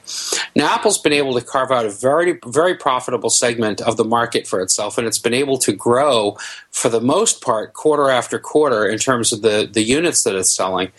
Um, at least in some segments, there's been some contraction. We've talked about that before. Um, you know, in this most recent quarter, we'll see if that continues. But you know, compared to Samsung, for example, or compared to a company like Amazon, which again is is interested in grabbing a huge amount of market share for itself, even if it's not making a lot of profit, that's what Wall Street investors are interested in seeing because they figure eventually, you know, it's it's the old parable about the boy who's given a choice between a room full of toys and a room full of horse poop. He picks the room full of horse poop because there's got to be a pony in there someplace. I think that Wall Street investors are suspecting that there's got to be a pony somewhere in the Amazon room filled with horse poop. Okay, so Amazon has been around since the 1990s, so they're very optimistic, aren't they? Yeah, exactly. I mean, you know, Amazon's got its fingers in a lot of different pies. Obviously, you know, it's got the Kindle, it's got um, you know its e-commerce business, which is its bread and butter. Um, and the, but the, the stock is still trading at absurdly high levels, and uh, you know, it's still a Wall Street darling. Well, if only Apple could be that. But Apple has always been the rebel. You know, maybe Wall Street embraced Apple during this period when the stock price really ran up. They did that reluctantly, figuring, hey, this is going to change soon. Yeah, I think you're right. I think that they um, they did, and I think that there was some, uh, you know, if you'll pardon me, eh, borrowing the expression from uh, from uh, Alan Greenspan, some irrational exuberance on the part of investors for a while in Apple that, that led to Apple's stock run up at 700. You know, maybe the maybe the stock is better valued where it is now around five. I don't know. I'm not a Wall Street expert. I don't pretend to understand these things very well. Uh, but what I can tell you is that um, the rise and fall of not just Apple stock but other stock uh, often doesn't have anything to do with either the company's fundamentals or how good the products are making, you know, for the company. It just seems like there's a lot of perversity on Wall Street when it comes to figuring out whether to buy stock or sell it. Well, just think of all the people who lost money in the stock market during the recession and how the people on Wall Street are still making money hand over fist. And we could argue as to whether some of them really should have seen some jail time. Yeah, no, absolutely. It's it's it's astonishing to me that um, uh, there hasn't been more prosecutions of, of some of these people. I heard of a couple the other day and I thought, well, all right, they're not going to serve as long in jail as someone who had a couple of joints in his back pocket in the wrong state. That's exactly right. Okay, let's look at a few other things here. So, I saw an article the other day which was suggesting that the $150 million that Microsoft invested in Apple back in what, 1997, if they had kept the investment rather than giving it up over a decade ago, it would be worth billions of dollars today. And that's only an example, one example of all the mistakes that Microsoft has made. Well, Microsoft has made a lot of mistakes, but I'm not sure that um, selling that Apple stock was one of them. Uh, you know, that Apple stock was purchased uh, you know, as uh, it, it, was it was a block of non-voting stock that that uh, uh, that Microsoft owned, and it was purchased at a time when Apple was really on the ropes, and Apple and Microsoft both needed to do something that showed that Microsoft had a lot of faith in Apple, and that Apple trusted, you know, that Microsoft was a good development partner for them and not um, an adversary. You know, this was uh, during a time when um, you know the the uh, Mac versus PC wars were still in the news, when um, uh, Apple and Microsoft had had fought a war of attrition in the courts for years. That Apple ended up losing, you know, eventually um, over um, the way that Windows worked and the way that Mac, Macs worked and the similarity therein. Kind of like what Apple is now doing with um, uh, with Samsung, for example. Although Apple's results with Samsung seem to be a little bit stronger than Apple's results with Microsoft back in the bad old days. So Microsoft's reasons for buying Apple stock, I think, were quite varied, um, and it, it was uh, an artifact of a different time. But you know, armchair quarterbacking, what app, what Microsoft does with its investments is a loser's game, as far as I'm concerned.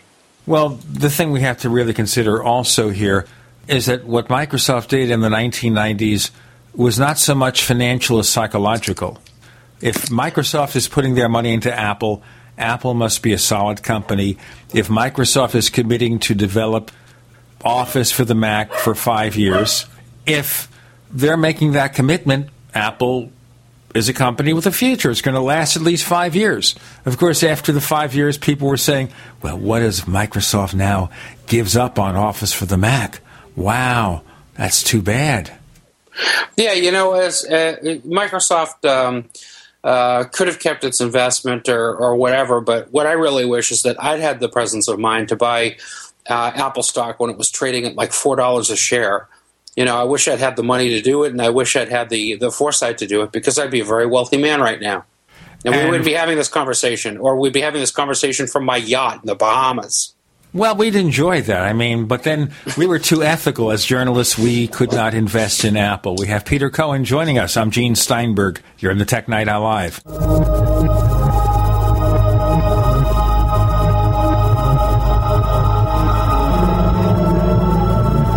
The GCN Radio Network, providing the world with hard hitting talk radio. GCN. Great talk radio starts here. Attack of the Rockoids has been well received by critics and readers alike. It's a thrill a minute story you'll never forget.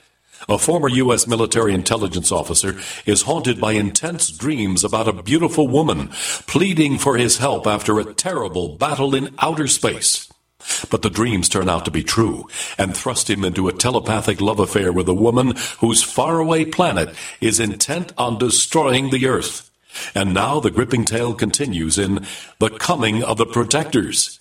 It's the second book of the Rockoids trilogy, a galaxy spanning adventure that pits our hapless heroes against powerful, fanatical enemies that threaten the lives of freedom loving beings everywhere. Attack of the Rockoids and The Coming of the Protectors. Classic science fiction at its best, available now. For more details, visit rockoids.com. That's R O C K O I D S dot com. What's safer and cheaper than prescription drugs? Glad you asked. The answer is Renovation Teas. Herbal remedies are much safer and much cheaper than prescription drugs. Taste great, and most importantly, herbal teas are effective and non addictive. Renovation Tea is especially unique, and here's why. We spent years researching herbs and their beneficial properties. Renovation Teas uses only 100% organic, fair trade herbs. Our teas are blended towards specific ailments and health conditions such as diabetes, blood pressure, anxiety, libido, detox, and much more. All renovation teas are formulated and hand filled in Arkansas. Take care of yourself naturally, the way Mother Nature intended. Order renovation teas at renovationtea.com or call 870 784 3121. That's 870 784 3121. Renovation Teas. Renovate your health one bag at a time. We live in a complicated society. Stressful issues are always popping up. Have you ever been treated unfairly by someone? Have you ever been overcharged for a repair? Have you ever signed a contract or a document worried about identity theft? How many times have you been in those unique situations where you just wanted to call an attorney to find out if you're right or wrong, or what your legal rights are? But every time you think about calling an attorney, what do you think about first? That's right. Who do you call, and how much will it cost? Our friends at Legal Shield have found a solution. With a nationwide network of 6,900 attorneys who average 19 years of experience, Legal Shield's law firms take over 40,000 calls per week helping their members. For less than $20 per month, you can have access to Legal Shield on everything from the trivial to the traumatic. Let Legal Shield stand up for your rights at lsprotection.com. That's lsprotection.com or call 855-340-SAVE, 855-340-7283. A little over a year ago, I began to do a lot of research into why, even though I had a pretty good sized meal, that I was still starving. And my research led me to a well known fact that most of the soils that we grow our crops on here in the United States and across the industrialized world are almost completely depleted of almost all of the key minerals and trace elements that our bodies need to rebuild themselves, fight off cancer, and be healthy. I then searched out the best vitamin and mineral company out there and discovered Youngevity. The Youngevity products are designed to give you the real nutrition you need, and once you've got that, you don't have to eat as much to be satisfied. I've lost 37 pounds in two months simply getting the vitamins and minerals I need. Check it out for yourself. It's incredible. Go to InfoWarsTeam.com today and order your first canister of Beyond Tangy Tangerine Complete Multivitamin Mineral Complex Dietary Supplement. That's InfoWarsTeam.com.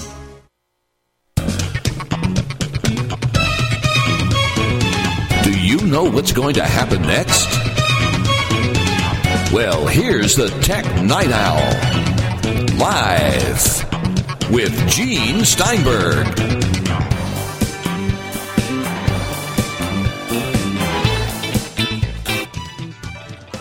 So imagine if we weren't ethical and we bought all that Apple stock.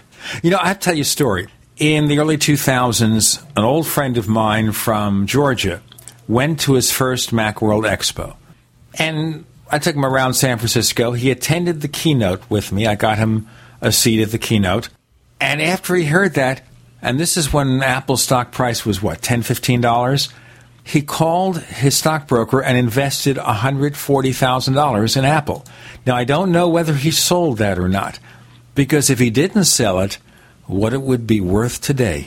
Good grief, yeah, absolutely. Isn't that fascinating how these things work out? Indeed, and it's worth pointing out I wasn't actually a journalist at the time. I was in IT, so I don't think there would have been any conflict there. Well, there you go. You see, so you only have yourself to blame. Exactly right. Let's look at the things we can expect from Apple. Now, we know that Apple is going to hold a media event on the 10th of September. How do we know? Is because when they asked Jim Dalrymple of The Loop whether they would, he said, yep. well, that's not the only way we know. You know, um, Ina Fried uh, from All Things D broke the story.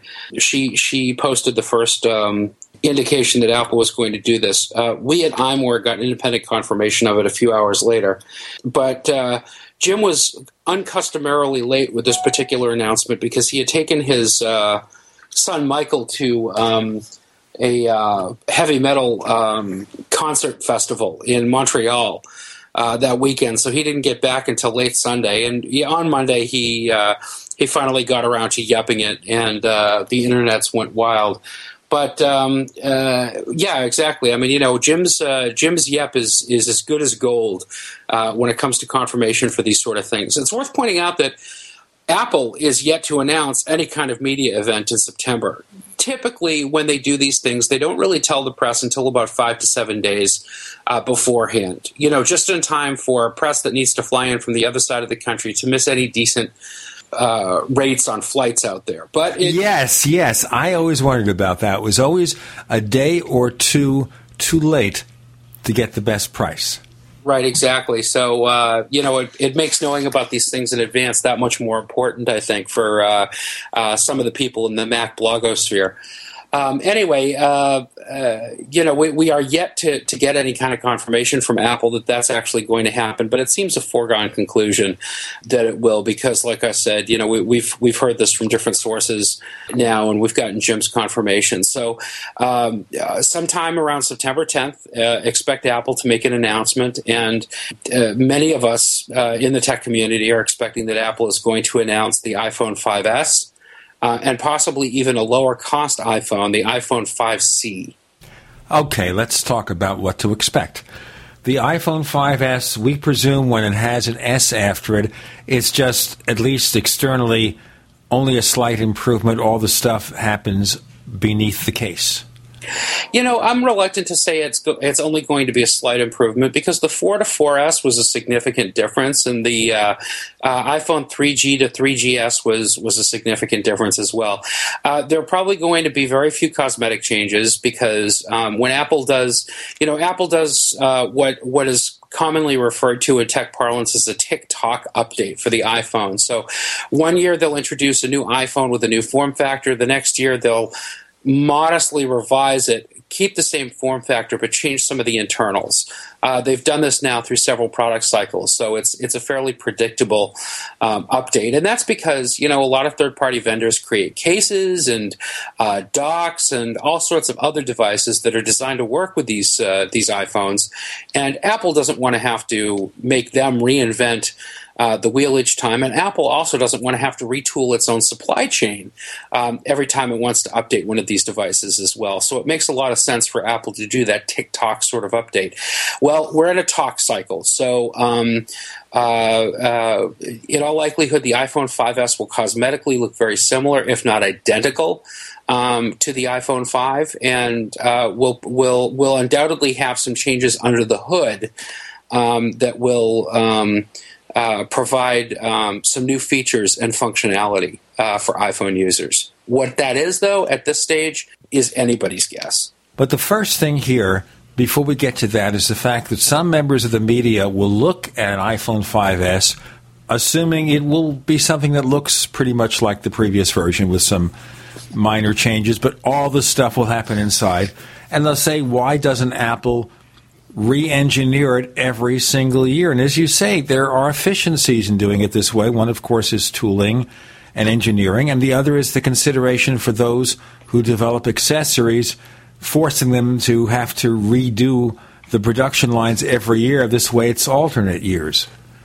Absolutely. And also, it presents some predictability for consumers. You know, they, they may know that a new iPhone, or they may suspect that a new iPhone is coming. Uh, but, um, you know, if, if Apple shocks them with a complete redesign every year, uh, it's going to put some customers off from, you know, getting a new model when they're eligible or uh, when they can afford to do it. So I think that this sort of cycle makes a lot of sense for a lot of different reasons.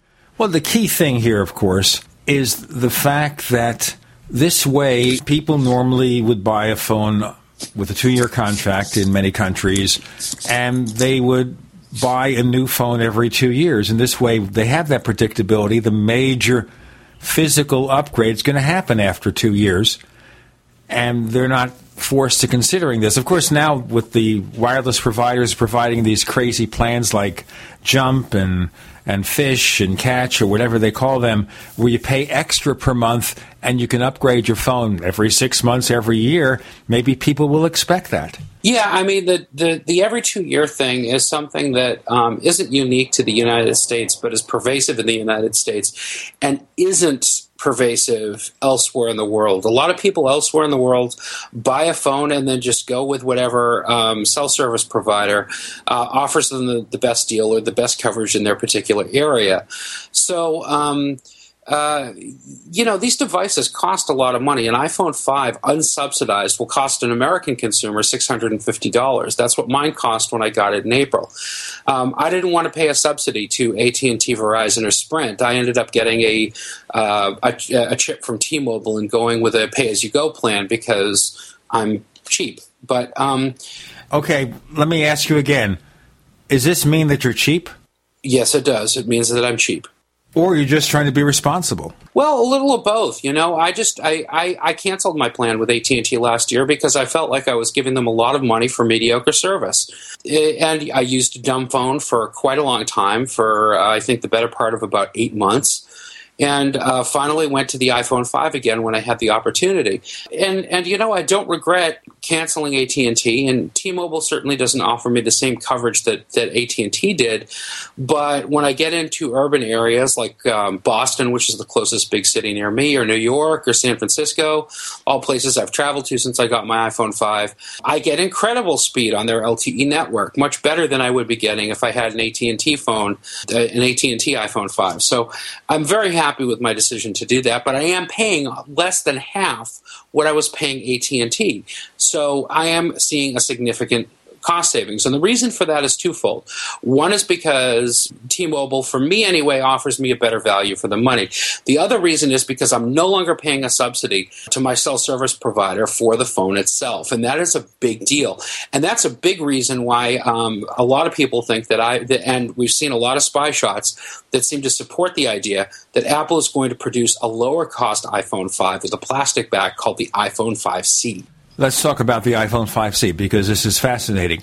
Now, one of the so called industry analysts, I always say so called because I wonder how they come to be able to call themselves that. And then I realize there's no state bar examination for an industry analyst. You just hang out the shingle, and if people will pay you for the service, you get it. So we have one person saying, okay, iPhone 5C going to be cheaper. Apple won't have Siri.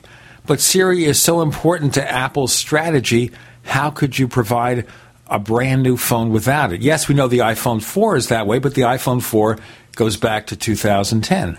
You know, I don't think that Apple is going to release an iPhone that offers a significantly compromised user experience compared to the 5. I'm sure that there are going to be some modest differences between the 5C and the 5S. They won't have as much memory storage because obviously flash, you know, NAND memory costs a lot of money. That's one of the most sig- single significant most um, expensive parts of the phone.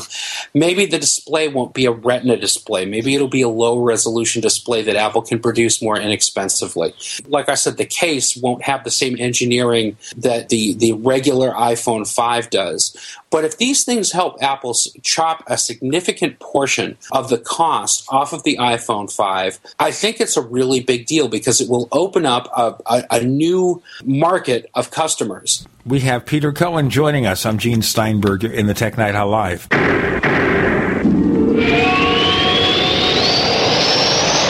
America's number one source for independent talk radio for over a decade. We are the GCN Radio Network. Hi, this is Ted Anderson. If you'd like to listen to GCN programs on the go, I have great news. GCN has created a Droid and iPhone application, and it's free. Just as easy as going to GCNlive.com, click on the banner, and download. Before you know it, you'll be listening to your favorite hard hitting GCN shows, live or on demand, right on your Droid or iPhone, 24 7 and on the go. So download the Droid and iPhone app free by clicking on the banner at GCNlive.com. Thanks again for listening to GCNlive.com. Again, that's GCNlive.com. Hi, this is Ted Anderson. Have you ever wondered why banks, stockbrokers, investment advisors won't talk about gold IRAs? They've been available since 1986, yet the financial industry won't recognize the value of gold for your retirement. Gold has outperformed paper investments, yet no word about IRAs. If you would like to have gold for your retirement, call 800 686 2237. Don't get left behind by rising inflation and low returns. Call 800 686 2237. Secure your future and call 1 800 686 2237. There are those curious about bitcoins and those using and making money with bitcoins. What are bitcoins? A bitcoin is the first decentralized currency that can be easily transferred from person to person over the internet. No bank needed. This means lower fees and accounts can never be frozen, limited, or closed. You are in control of your money. And the best part? You can start earning and making money with bitcoins right away. No computer or expertise is required to earn money with bitcoins, and a growing number of merchants now accept bitcoins. Plus, they're easily exchanged for dollars, euros, and more. Learn more about the easiest, cheapest, most profitable way to enter the Bitcoin market and get paid every two weeks by one of the fastest growing Bitcoin miners in the world at cloudhashing.com. Just like it sounds, cloudhashing.com. That's cloudhashing.com. We mine your business. Welcome back to the Tech Night Owl Live, where you never know what's going to happen next. And now, here's Gene Steinberg.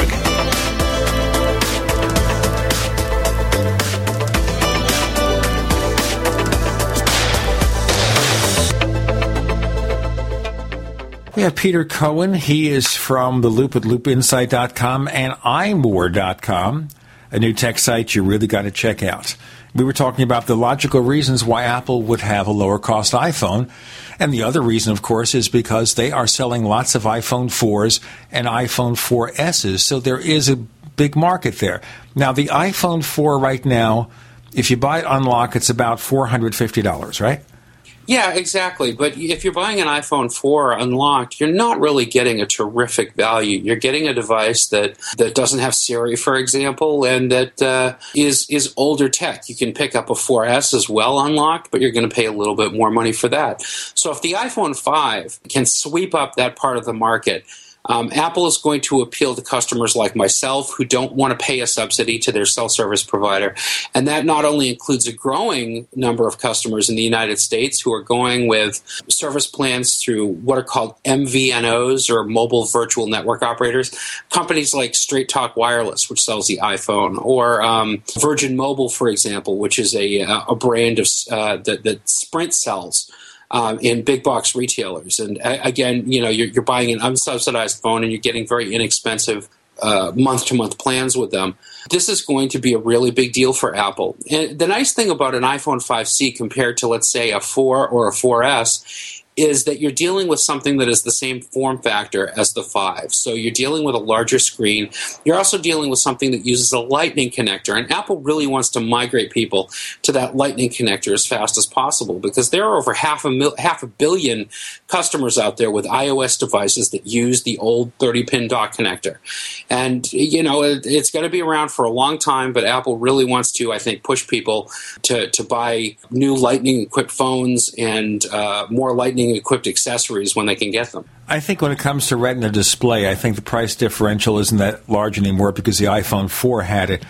But I would think here, would they make the iPhone 5C have the same screen size as the iPhone 5S, the 4 inch, or it will be 3.5 inches maybe? No, I think the iPhone 5C will be the same size as the iPhone 5. At least all of the spy shots that we've seen leaked to websites indicate that it is going to be pretty much one to one correlation. Okay, so Apple obviously is going to offer it cheaper, but will it be also $450 or, as some say, $350? Can Apple take advantage of economies of scale because they're buying current, updated, lower cost parts and somehow manage that feat and make a good amount of return? Well, that's the that's the fifty thousand dollar question. I, Only fifty thousand. Well, you know, I'm going old old school game show. What can I tell you? That is the question, though, and, and and we don't have the answer to that today. What I can tell you is that no matter what Apple releases it for, there is going to be a large bevy of um, internet uh, bloggers and industry pundits who are going to say that it is it, it is priced way too high and that Apple isn't going to sell very many at all. And then six months or a year down the road, we're going to find out that Apple has sold a hell of a lot more than anyone expected. This will probably be, assuming it's what they claim it will be, the number one selling iPhone in the line. It'll outsell the higher end model. You know, Gene, I think that you might be onto something. And if, if past is prologue, take a look at how well the iPod Mini did when it came out. And everybody said, oh no, the iPod Mini devalues the iPod brand. Uh, not everyone, but you know, some people said that, or, or, when the Mac Mini came out, you know, well, this isn't the solution that we're looking for. We're looking for Apple to release a, a two hundred or a three hundred dollar mini tower box. Uh, it's never going to sell. The Mac Mini is is a great selling machine. Hell, you can even go back to the '90s and take a look at what Apple did with the LC when it came out in 1990. LC stood for low cost. People looked at it and ridiculed it, said that's a ridiculous looking box. Nobody's going to buy it. And despite Apple having a lot of problems by the mid 90s 90s, they did sell a lot of LCs. So, you know, Apple has dabbled with low cost systems before, uh, and they've managed to produce systems that don't fundamentally alter. The iPad mini is another great example of that, that don't fundamentally alter the user experience um, that you get when you buy one of their products, but offer it at a different price point with some different features you know that that's that's where I see Apple succeeding um, if if the the five C rumors are correct. Well, as we say, that will, of course, end some of the arguments. But then they'll say, you know what, if Apple has a 350 or $400 iPhone, they should come out with a $200 model. But that's the old argument about Apple needs to go for market share, not profitability and value. Well, exactly. And that really you know, worked for Dell. yeah, exactly. I mean, it's working for um, Amazon so far, but uh, we'll see for how long. Okay, so it looks like things are pretty well set in stone unless some disaster happens. Let's move to something you've been writing about lately for iMore, and that is OS 10 Mavericks. Now, yes, I'm going to give you kind of a surface picture here, and then we can delve beneath the surface. So when okay. people look at this, they say, hey, here's the problem. It doesn't look that much different from Mountain Lion. What's better? Well, there are some you know, modest um, user interface changes that Mavericks introduces. Things like tabbed Finder windows, which is a really nice enhancement. You know, if you've used tabs in Safari or Chrome or any other web browser that you might use, Firefox, what have you, you know how uh, advantageous it is to have a single window with multiple tabs because you can switch back and forth between uh, tabs more easily. You can drag content from one window to the other, whatever you want to do. Um, it's a nice way of organizing your, your interface. Tabbed windows have been a possibility on the Mac for quite some time if you use a third party application, but for the the first time, uh, they're going to be built into the operating system, and that's uh, that's a nice change. That means that you can once again drag uh, content from one window to another. You can keep uh, windows with different organization schemes, so you can look at icons in one window or lists in another uh, tab, rather, not window. So there there are some nice enhancements there, and you get a Maps application just like you do with iOS for the first time, which is really kind of nice. Um, you've got iBooks, which, uh, as far as I'm concerned, is long overdue on the desktop. Um, and uh, you know all of your iBooks um, that you've already purchased for your iPad or your iPhone or your iPod Touch are available for you now on the Mac. And notifications has been reworked as well. So um, instead of just seeing a notification pop up advising you that you've got a new mail or that you've seen something on Facebook or somebody tweeted you, you can actually respond. It's a two-way um, connection inside that notification window without breaking stride from whatever you're doing. Um, so that's a nice workflow enhancement. But as far as I'm concerned, the real big deal about Mavericks, the thing that, that is going to make it a must have for anybody who can get it, are all the under the hood changes that Apple is making, what Apple calls on its preview page advanced technologies. Things like AppNap, for example, which enable the Mac to recognize when you've got one app behind another one in Windows and put that app to sleep so it's not wasting as much energy. Or a timer coalescing, which more efficiently uses the, the, the cycles of the uh, central processing unit, the CPU inside of your Macintosh, um, so that idle time no longer sucks up as much power as you can do. A lot of the advanced technology that's in Mavericks is designed for two reasons. One is to increase power efficiency. So if you're working on a laptop, as most Mac users are these days, um, you get better um, uh, battery performance. And the other thing is uh, better CPU performance. So things like waking from sleep are snappier. Um, uh, just using your Mac, um, you're, you're, getting a little bit more bang for the buck.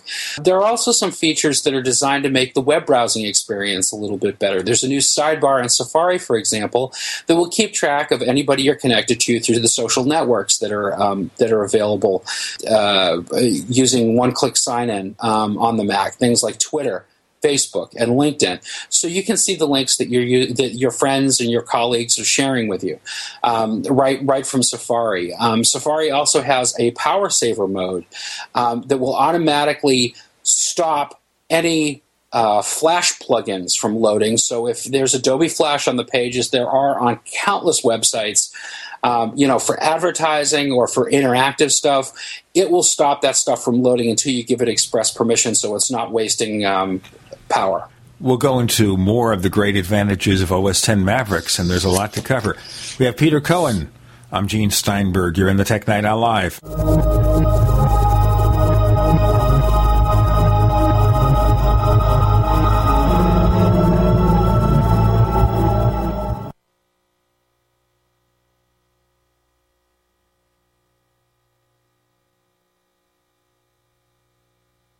Graphic Converter is the image manipulation tool for the rest of us. It does not use any database. You get full control of all your files. Want to view the images of a folder? Drag it into Graphic Converter and a powerful browser opens up to show your image files. You could use it for slideshows. You could use it to import images from digital cameras or from scanners. Need to do some image editing? You can do that too in Graphic Converter. Also print catalogs. Convert from so many formats I can't even list them. Download now to see if Graphic Converter is good for you, like one and a half million other users. Guess what? You could save money when you buy Graphic Converter. Use the coupon code Night Owl. Use the coupon code Night Owl to get a special price for Graphic Converter. Go to lemkesoft.com. That's L E M K E soft.com. Lemkesoft.com. L E M K E soft.com. Gold. It's like nothing else on Earth. From the Romans through the Renaissance, from the Industrial Age to the Space Age, gold has weathered the test of time. For 6,000 years, gold has remained the ultimate store of wealth. According to the World Gold Council and the U.S. Mint, demand is at an all time high. The stage is being set for the reemergence of gold as the common sense alternative to a fiat paper currency that gets weaker every day. Midas Resources is proud to offer the hard hitting report that arms you with the truth you need to protect you and your family from the Fed's plans for your hard earned money. Don't gamble with your future. Call Midas Resources today and ask for your free copy of As Good as Gold. Call 1 800 686 2237 for the report the Fed hopes you'll never see. As Good as Gold can be yours by calling 800 686 2237. If you have ever thought about owning gold, you must read this report. Call Midas today at 800 686 2237. Are you still a traditional smoker? Now experience a new lifestyle and try vaping with e-cigarettes by LeCig. Imagine no ashes, stains, nasty smell, or coughing and hacking. With LeCig e-cigarettes revolutionary microelectronic technology, rechargeable battery, and unique replaceable cartridge, you'll get all the benefits and satisfaction of smoking without the hazards. Choose your taste from a wide variety of our new American-made vape e-liquids at LeCig.com. And LeCig smokes the competition by serving thousands of worldwide customers with real people customer service, fast, free, same day shipping, and a 30 day warranty and satisfaction guarantee. So are you ready for a new vaping lifestyle? Then call 870-518-4307. That's 870-518-4307. Or visit LeCig.com, spelled L-E-C-I-G.com. LeCig e-cigarettes for today's modern smoker. Great news, pure water lovers. BigBerkeyWaterFilters.com has a special discount offer for all GCN listeners. You can't do better than a Big Berkey for economy. For only 1.7 cents a gallon, a single set of filters can last for 5 to 10 years. There's none better than a Big Berkey for emergency preparedness as a backup water source. And you just can't beat a Big Berkey to remove dangerous chlorine, all types of fluoride, pathogenic bacteria, cysts, parasites, and unhealthy byproducts from municipal water. Berkey water filter systems are even powerful enough to purify stagnant pond water. For the gold standard in water filters, get a Big Berkey at BigBerkeyWaterFilters.com. And all GCN listeners get 5% off all ceramic filter systems. For details, call 1 877 99 Berkey. That's 877 99 B E R K E Y. Big Berkey Water Filters for the love of clean water. We'd like to hear from you. If you have a comment or question about the Tech Night Owl Live, please send it to news at technightowl.com. That's news at technightowl.com. If you'd like to discuss today's show with fellow night owls, visit our community forums at forum.technightowl.com. That's forum.technightowl.com. With Peter Cohen on the Tech Night Owl Live, we're covering OS 10 Mavericks 10.9, lots of under the hood changes to make battery life more efficient. And we have a feature that used to be in third party utilities where if there is like a video with a flash enabled plugin, I guess on a back window, not the frontmost window, you have to click on it to activate the flash plugin. Is that correct? That's exactly right. Exactly. Um, and that should help, again, with power efficiency for laptop users. And like I said in our last segment, most Mac users are laptop users at this point. Laptops outsell um, desktop machines by a significant uh, percentage. So um, anything Apple can do to improve the power efficiency of the operating system is a big deal. And it's a big deal also because if you look at the way operating system upgrades are done, a lot of it, you know, people complain because it seems to be like eye candy. But if you look at OS 10 Mavericks, there's less eye candy. Skeuomorphism is pretty much history, but you add value. It's like Apple made a bullet list. What could we do? In Keynote, of course, not in PowerPoint. And the bullet list said, what can we do to make the user experience more efficient, make people more productive, make the computers run more efficiently?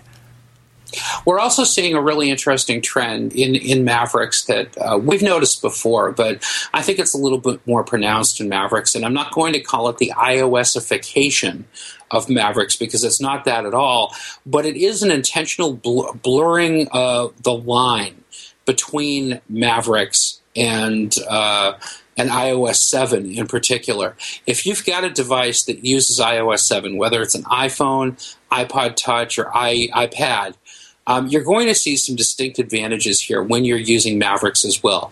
Uh, for example, there's iCloud Keychain, which is a, a password encryption and distribution system that uh, enables you to let Safari, both on the Mac and also on iOS devices, keep track of your passwords for you so you don't have to keep re entering them, you don't have to remember them. Now, obviously, there are third party solutions that have been doing this stuff for a while. Uh, 1Password comes to mind. Agile AgileBits' excellent uh, password management application. But it's a third party solution and it requires people to actually know about it in order to use it. This stuff is getting built right into the operating system. Another great example of that is the way that Apple is handling calendar in um, in in OS 10. Any changes that you make to your calendar, obviously, and it's been this way for a while, will will carry over um, to iOS as well but there's new functionality in there as well. There's there's Facebook uh, connectivity. So uh, anybody who tries to make an appointment with you in Facebook, that's going to show up on your calendar. That's brand new.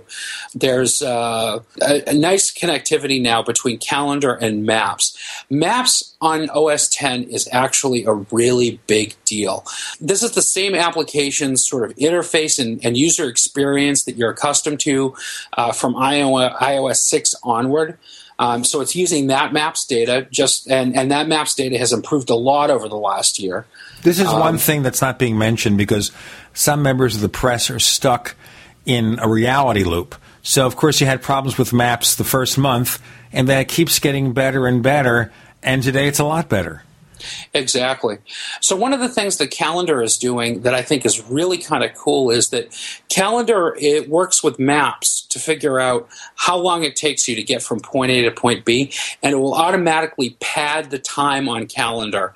So you actually have travel time built into your itinerary now. So if if if the Maps application knows that it's going to take you 25 minutes to get from where you are to where you need to be, it's going to put 25 minutes on the calendar for travel time.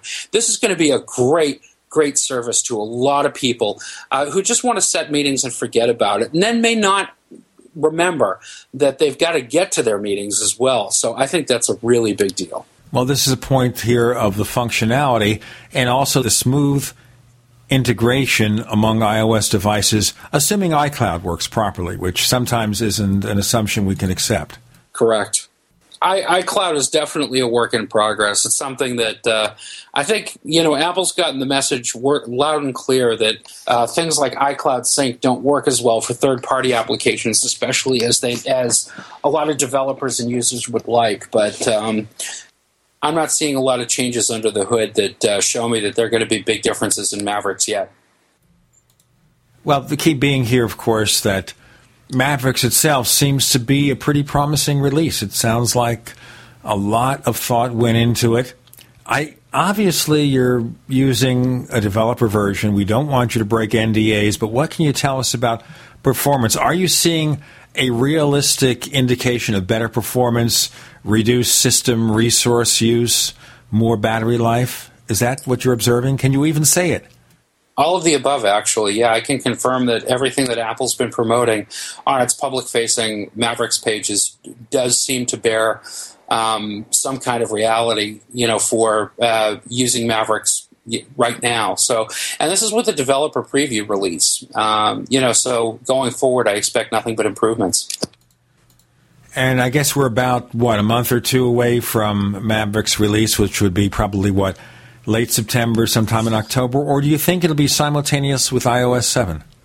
I have no way of knowing. Um, Apple has given no indication of what Mavericks, or for that matter, iOS 7's release schedule is. There's been speculation that iOS 7 may be um, uh, Gold Master, as it's called, the last step before it actually gets released to the public as soon as mid September. But um, that's pure speculation. No indication from Apple yet on when it's going to be um, released. What we do know is that Apple will pre announce Mavericks release before it actually comes out. Apple will um, not want to give itself a lot of time, but it will give um, customers a heads up that um, that Mavericks is coming, so they can be prepared. Because Apple also does a what they call their up to date program, uh, which enables people who are buying new machines that day and onward um, to get a free copy of the new operating system when it's released.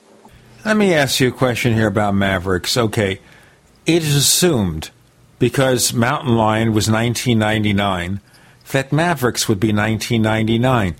Is there any possibility Apple will say, "Well, let's just give it away"? There's a possibility, absolutely. You know, we can only we can only speculate based on what we know, and uh, the only thing that we know is um, what's happened before. So, on that measure, uh, you know, Apple had priced uh, Mountain Lion for twenty bucks. Let's assume that they're going to do the same for Mavericks. I, I certainly don't see them charging more than twenty dollars for Mavericks. I'm kind of thinking Apple might go free, and the only reason is because of just something said in terms of when it's going to be available. They said it will be available for download this fall. They didn't say it will be available for sale this fall. Now, I might just be taking words and finding meanings that do not exist because obviously, if it's for sale, it still has to be downloaded. I don't know. We'll ask Peter Cohen to respond to my craziness, as he is wont to do, in our next segment. I'm Gene Steinberger in the Tech Night Owl Live.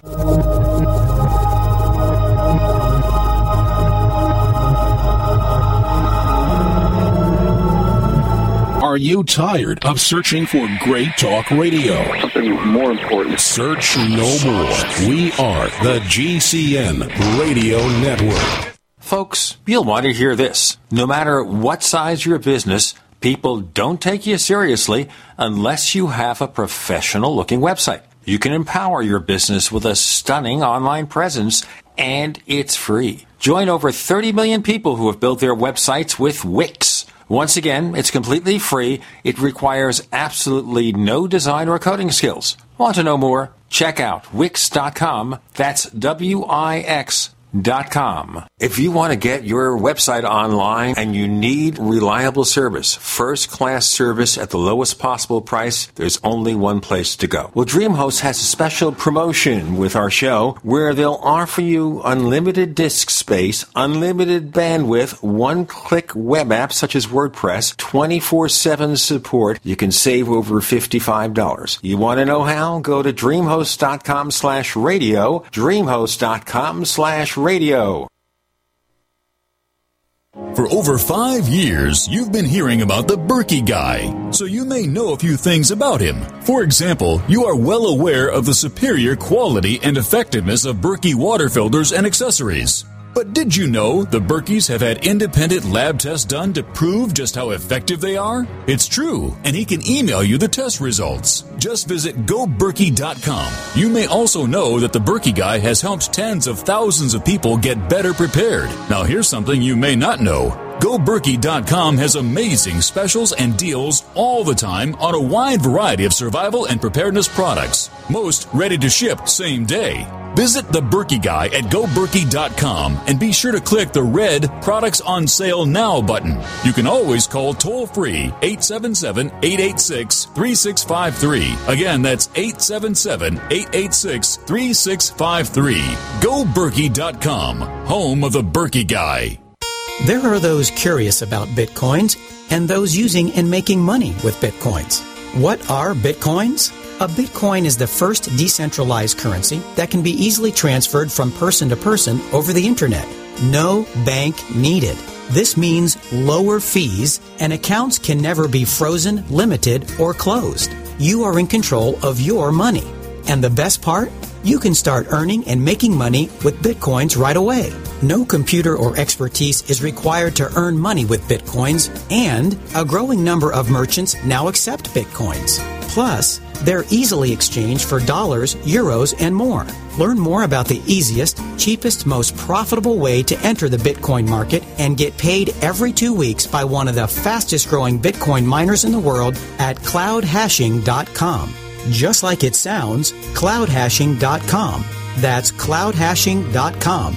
We mine your business. Amino acids are the building blocks of proteins. Amino acids have to be delivered to your body in the shape that nature gave them if they are to be used to create new proteins in your body.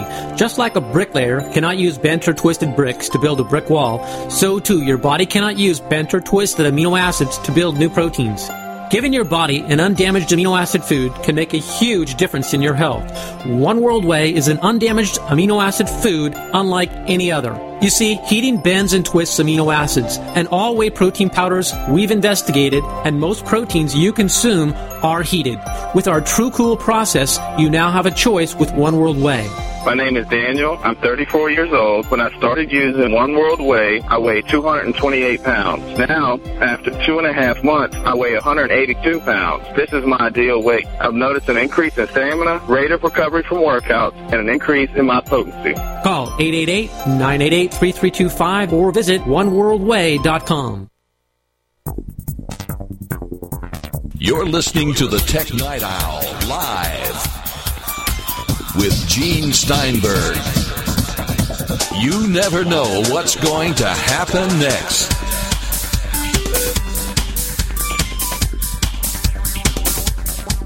So maybe I'm parsing words here, Peter Cohen of iMore and the Loop at loopinsight.com, and that is suggesting that based on what Apple said, they will make it available for download. You don't have to pay for it when it comes out. Yeah, you know, anything is possible. Um, you know, Apple, uh, for example, uh, makes iOS um, updates free. Um, and has for a while now. They used to charge for them, and now they don't. They Nothing charged can- for them only for the iPod Touch. Correct. They charged them only for the iPod Touch, and now not even that. Um, so it's it's it's it's reasonable to speculate that Apple may do that. Um, I, I, haven't gotten any independent confirmation that they would, so I'm kind of scratching my head at this point. Well, you've been helping us scratch heads for a long time. now, looking over Mavericks before we go on to other subjects, a couple of more before we let you go. Is there anything about it that surprised you? Huh. Well, yeah, actually, um, one thing that did surprise me a little bit, anyway, um, is uh, um, yeah, one thing that really did surprise me is the way that multiple displays work on Mavericks. It's not something that we've talked about yet, but multiple displays are getting an overhaul in Mavericks, which um, enable you to do some really cool things. Now, you know, Gene, you and I have been Mac users since uh, the dinosaurs roamed the Earth. Actually, before. Right, and um, all right. So since uh, the uh, trilobites ruled the Earth, and um, you remember that that Apple uh, has long, long, and I mean we're talking the classic Mac OS days, supported um, multi uh, uh, monitor support uh, straight from the start. So if you had a Mac with a video card in it, whether it was a Mac 2 or even like an SE30 with an external display, you could run your internal display and you could run an external display, or you could hook in multiple um, NuBus cards in your old style Macintosh and you could have multiple displays on that as well. That was a, a, fun, a feature that, that was, wasn't even dreamed of. Um, on PC computers at the time, they had one display, and by God, they were happy with that. Um, you know, now we kind of take it for granted that people, especially power users, especially laptop users, uh, when they're working from their desktop, may have an external display attached. But you know, we backpedaled a little bit when Lion came out. When uh, Mac OS uh, 10 version 10.7 came out, uh, they introduced something called uh, full screen mode for applications. They kind of screwed us up a, a little bit with uh, with with multiple display support because um, full screen would take over the entire screen of one machine and then would make the other machine just show a gray kind of fabricy looking background. It wasn't very elegant at all. Now that's fixed, but multiple displays takes it a step further. If you're using an Apple TV in your house, as I do in mine, um, you've long been able to, well, ever since uh, Mountain Lion came out anyway, you've been able to mirror your display. If you're running a recent vintage Macintosh, you've been able to mirror your display on your Apple TV. Uh, this comes in handy, for example, if you're uh, doing presentations and you're in front of a crowd. Uh, they've got a TV or a projector that's got an Apple TV hooked up to it. It's a great way of getting that screen up there. Um, and it's useful in other ways, too. Like, um, you know, I may be showing my kids how to do something um, on their computers, and it's easy for me to, to show it on the Apple TV um, uh, using mirror displays. But now, with Mavericks, you can use the Apple TV as a completely separate display. So you can have your internal display on your laptop. You can even have an external display connected to it through the Thunderbolt port or the mini display port, whatever. But you can also have the Apple TV operating as a third display. So that's really kind of cool. That's a, that's a, a neat little Easter egg that you've got in uh, in Mavericks that I really appreciate. Mavericks, OS 10 Mavericks coming this fall. Have you had a chance to play with iOS 7 yet? I am not an iOS 7 developer, so no, I haven't had a chance to play with it. Let's just talk about it in general then. And this gets back to the way the media treats Apple and the fact that it seems to be how do we reduce this to single sentence sound bites? So we look at iOS 7, and visually there are a lot of changes. So they comment whether or not they like the theme, but they speak very seldom of the new features. Yeah, you know, it's kind of the opposite problem that uh, that, that, Mavericks has, right? Mavericks is all about uh, new functionality, but very little about the interface. It seems that everything that you see written about uh, iOS 7 has something to do with the radically new interface and very little to do with actually what's going on under the hood. And there is a lot of stuff going on under the hood. Okay, so based on what you've read, what's going on there under the hood that we really need to know about? Well, I think that um, some of the most important things have to do with the way that uh, um, that uh, um, OS seven um, is is handling stuff like uh, uh, uh, uh multitasking, for example. Um, you know, you've been able to run uh, multiple applications on on your iOS devices, but and you know, iOS seven has in fairness, had pretty good multitasking. You know, from from the very first time I ever saw an iPhone, which would have been when Steve Jobs demonstrated it way back in January of 2007. Uh, you know, you could uh, uh, take a phone call, you could grab a picture, you could email it, you could do all this stuff. Um, uh, but iOS 7 is actually taking it a step further because it is enabling full multitasking to occur. So applications can execute background processes without really hammering battery life. Um, and this is a problem right now in the way that iOS 6 works on devices. You will um, drain your batteries if your, your applications are doing any kind of background processing. Um, iOS 7 learns, and and this is this is how Apple describes it, and I think that this is a pretty good explanation.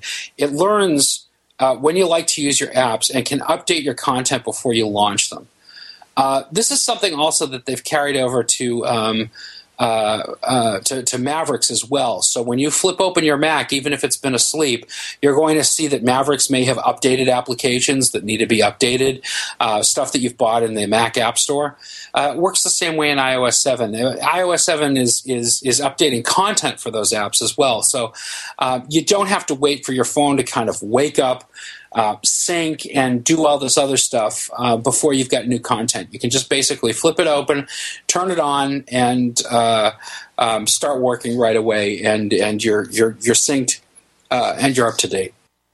You know, when we look at what's going on with iOS 7 and with OS 10 Mavericks, we go on to Windows 8, which will be 8.1 by this fall. And you have to wonder when Microsoft sat down there and set its developers to develop a new operating system. Where on the bullet point, PowerPoint bullet point list, did they say anything about making it easier for the customer to use the operating system and improving productivity? It wasn't on there, was it? No, it really wasn't. And it should have been, but, you know, I don't know. I mean, you know, and, and the, the, the, the sales numbers for Microsoft kind of speak to themselves. $900 million write down for the Surface tablet. Nice job, Microsoft. Oh, yes.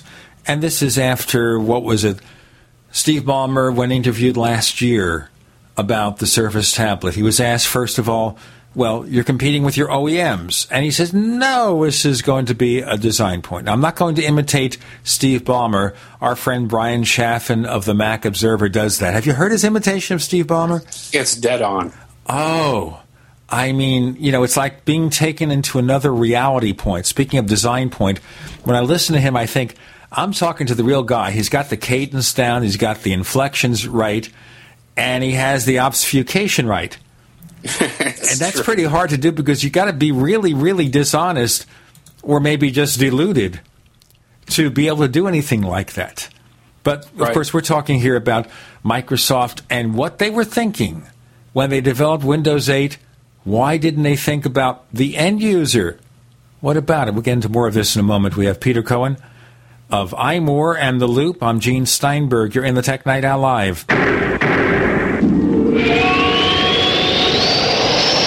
The GCN Radio Network, providing the world with hard hitting talk radio. GCN. Great talk radio starts here. Attack of the Rockoids has been well received by critics and readers alike. It's a thrill a minute story you'll never forget. A former U.S. military intelligence officer is haunted by intense dreams about a beautiful woman pleading for his help after a terrible battle in outer space. But the dreams turn out to be true and thrust him into a telepathic love affair with a woman whose faraway planet is intent on destroying the Earth. And now the gripping tale continues in The Coming of the Protectors.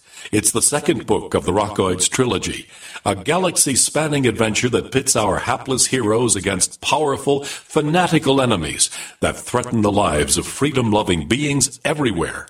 Attack of the Rockoids, and The Coming of the Protectors. Classic science fiction at its best, available now. For more details, visit rockoids.com. That's R O C K O I D S.com. Can you pluck a chicken in about 90 seconds? You can with Power Plucker. Plucking by hand is a chore, but the Power Plucker makes it fast and easy. Simply chuck Power Plucker into your power drill and watch those feathers fly off. Save time and money with our complete home processing kits too. For free USA shipping and 10% discount, go to powerplucker.com and enter promo code RADIO. Powerplucker.com, the only drill powered poultry plucker. The Obama administration is targeting people just like you. The IRS, FBI, and NSA are scrambling to collect every bit of information about you. Find out how to protect yourself from government spies at privacyradio.com. But hurry, they do not want you to know about this. It's the story of an American patriot and his struggle against big government. Don't wait. This video could mysteriously go down at any time. Go to privacyradio.com before it's too late. That's privacyradio.com. If you owe the IRS back taxes, listen carefully. Sweeping changes to IRS policies will help more people than ever eliminate their tax debts once and for all. And now, thanks to Dan Pilla, you can get the tax help you need to end your tax nightmare. Hi, I'm Dan Pilla. I've helped thousands of people reduce or eliminate tax debts they couldn't pay. And after more than 30 years of experience dealing with the IRS, I can tell you there's no such thing as a hopeless tax case. With the IRS's new policies, it's easier than ever to put your tax debt behind you once and for all. Call now at 800 346 6829 to learn how I can help you. You know your IRS debt will not go away by itself, but you don't have to live in fear anymore. Call 800 346 6829. Learn how I can help you eliminate wage and bank levies, release tax liens, and negotiate a settlement with the IRS that will put your tax nightmare behind you forever. Call 800 34 NO TAX or go to my website, taxhelponline.com. That's taxhelponline.com.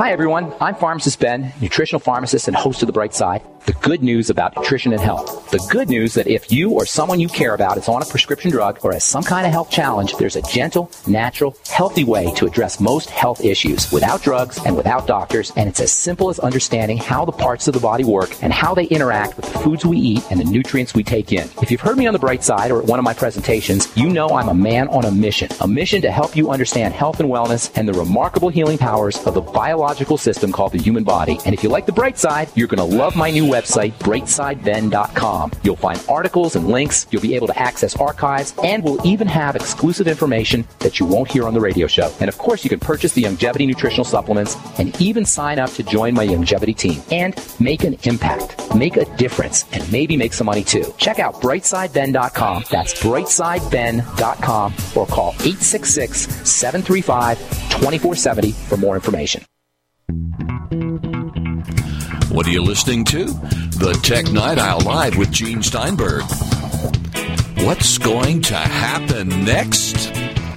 You never know.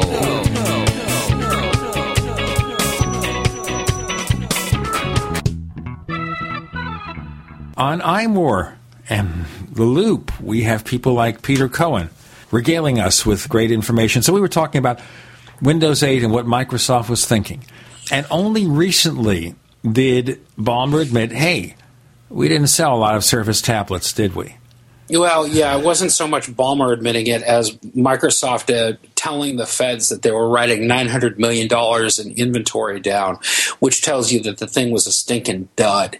What's more, Windows 8 is being, on the desktop, is being pretty uh, tepidly received as well. It's not selling up to what uh, vendors' expectations were. So uh, Microsoft has, has a real PR problem on its hands. And I think that PR problem is sitting at the president's t- desk. So the next thing to do here is what we need to do is get rid of the CEO at Microsoft. But then it's not just the CEO, it's got to be the other people. Microsoft's entire upper management structure, its entire management structure needs a massive enema. You know, the the, the company uh, has been competing with itself for years. And from what I've read, anyway, from people who are much more learned on the subject than I, it appears that Ballmer is, singularly responsible for creating this particular uh, quagmire. So, uh, you know, clearly the problem starts with him, but I don't think it, it stops with him by any stretch of the imagination. And you know, it's a shame because Windows 8 and Windows uh, Surface products aside, the user interface that it's based off of, the Metro UI that they originally developed for Windows Phone, actually works very well on a phone. But I think that you and I have talked about this before, Gene. Microsoft seems to have decided to promulgate it across their entire product line without really thinking about its implementation and without really asking themselves the fundamental question is this a good thing for all of our users? You know, iOS 7 and OS 10 don't look exactly alike, and I don't think they ever will because Apple understands something that Microsoft did, doesn't people use different products for different reasons. They don't have to look alike in order to provide a great user experience. You know, by doing that, Microsoft put the Metro UI under a microscope, under a spotlight, and said, This is the most important thing that you've got to know about how the product works. that is so antithetical to Apple's whole design principles. When you hear Jony Ive talk about it uh, in the little think pieces that Apple puts on its website and you know plays at its keynotes, it's so clear that Apple's philosophy towards this is completely different. The idea is to make the hardware just transparent and to make it as easy as possible for users to get the information that they want and to get the experience uh, that they need out of their product. It's a very different philosophy than Microsoft, and uh, the results are obvious. Well, of course, because what this means is that people who use the iPhone and Macs and the iPad, the usability studies show that customer satisfaction is off the scale. What kind of satisfaction ratings does Microsoft get? I mean, they use focus groups. How can they not see this? Well, that may be part of the problem, actually. Apple doesn't use focus groups. Well, you know, you do have to use focus groups for some things. You do have know, to do customer. You have to do customer surveys for some things. Well, not according to um, uh, to Steve Jobs, but you know, obviously Steve's in the ground now. But yeah, I guess that's true. I mean, you know, I, I'm regularly hit up uh, with uh, survey questions every time I go to the Apple store. So you got a point. Right. So they are surveying customers, but they're not deciding on the basis of a customer survey what products to produce. Correct. You know, there's a big difference between surveying the results, a customer satisfaction survey, after uh, having a computer serviced at the Apple Store, for example, and doing focus groups trying to decide how to develop a product. I think that that's really antithetical to the way that Apple works. They're not going to do that. Of course, Steve Jobs said that once, where we produce products that people didn't think they'd need until we give it to them and then they love it. Right, didn't know that they would need exactly right. You know, I think that uh, that there's a lot of truth to that, and I mean that's certainly been my experience over the years. That's why you know I, you hear rumors about products like the Apple iWatch and stuff like that, and I scratch my head going, you know what? I, I, I, would never wear an Apple iWatch, but I bet if Apple came out with one in a year, maybe a year and a half, I'd probably be pretty tempted to get one because Apple does have this tendency to produce products that you don't know that you need until it's there. And the key is here they'll find out what the value of an iWatch is, what need has to be filled. And that's the thing. It's not just we'll produce a watch and it will integrate with your smartphone or all that nonsense that's what Samsung's doing without success. That's what Sony has done for several years without success. Apple's going to look at what solutions can we find in this product? What can we deliver to customers they're not getting now or they're getting now an inferior experience? And we have to look at where the iPhone took us. This year, smartphones have finally outsold feature phones. And that has to be very much because of the iPhone, because the iPhone, before it arrived, the principal smartphone was the Blackberry. For business professionals, for so called yuppies, for government people, that kind of thing. Then the iPhone came out, and everybody imitates the iPhone. For better or worse, we'll forget the lawsuits and everything else. But all right, they do that, and suddenly smartphone sales soar because all the smartphones, most of them that are out now, are in the iPhone image one way or another. Yeah, I, I guess you could uh, you could you could argue that. I mean, the, the, the fact is though the percentages don't bear out what you're talking about. Uh, and Samsung obviously is, is one of the iPhone imitators that you're talking about, but they're they have 30 percent market share worldwide. Um, by comparison, Apple only has about 19 percent market share, a little less than that actually. I'm saying so, the total share of smartphones compared to feature phones. Oh yeah, well that's incontrovertible. That's that's that's the report that Gartner came out with last week, um, and that's so, one of the industry analysts who tends to get things right. Right, absolutely. So, but but let's accept um, on on face value that Android phones outmass Apple phones by a great deal. Uh, Android uh, has about seventy nine percent uh, mobile. Uh, uh, uh, market share worldwide. So, um, you know, they, there's no question that uh, there are a lot of Android phones out there, but it's it's the, the it's the uh, the death of a thousand cuts because you've got Samsung, you've got LG, you've got Lenovo, you've got ZTE, you've got a lot of big global players who are pushing a lot of devices out that have the Android operating system on them. But when you actually compare units sold, Apple is in a pretty solid number two position. So Apple is selling a lot of iPhones That and, brings us- and in the U.S., they sell more. Their market share is much higher here, and maybe that's one of the things that Apple sees in producing a lower cost iPhone. They'll get a bigger piece of that pie for the people who can't afford the full size iPhone, the full featured high end iPhone. Right, exactly. You know, absolutely. And I think that, um, as it's been explained a couple of times, I think that, uh, you know, the question isn't what the first billion um, smartphone customers are going to use. Those people have largely been spoken uh, spoken for at this point. We've seen what direction that they're heading in. Uh, the question is what the next billion are going to do, and that I think is the is the the uh, the market that Apple is starting to to try to appeal to, and we'll see how successful they are. And we have to assume that people, even in developing countries, they're aspirational, they want to improve their lives, and they can stick together and put together enough money to buy the fancier gadget, they will if they could. Absolutely. You know, I I don't necessarily see iPhones being used by everybody on the planet. Um, and I don't think that that's Apple's end game here either. I mean, Apple's very content to sell to a, a small, profitable, and loyal customer base. But you know, even if if a modest percentage of those people do pick up iPhones, um, it will mean a lot of revenue for Apple. All right. We'll have so much more to say about that. Peter Cohen, tell us where we can find more of the stuff that you do. You can find me on iMore at imore.com, um, on The Loop at loopinsight.com, um, and on Twitter at flargh, F L A R G H, and also app.net and just about anywhere else. Hey, that's great. You can find us on Twitter. We're known as Tech Night Owl. We are Tech Night Owl at Twitter, or you can listen to our other radio show about UFOs and things that go bump in the night. And this weekend, we'll be talking to filmmaker, documentary filmmaker James Fox. A lot of stuff going on there. Paracast.com. Here on the Tech Night Owl Live, Peter Cohen, thanks for joining us on the show. Always a pleasure, Gene. Thanks for talking.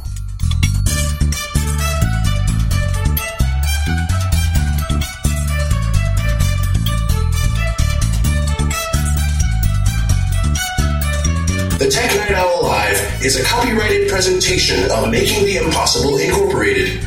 We'll be back next week, same bat time, same bat channel.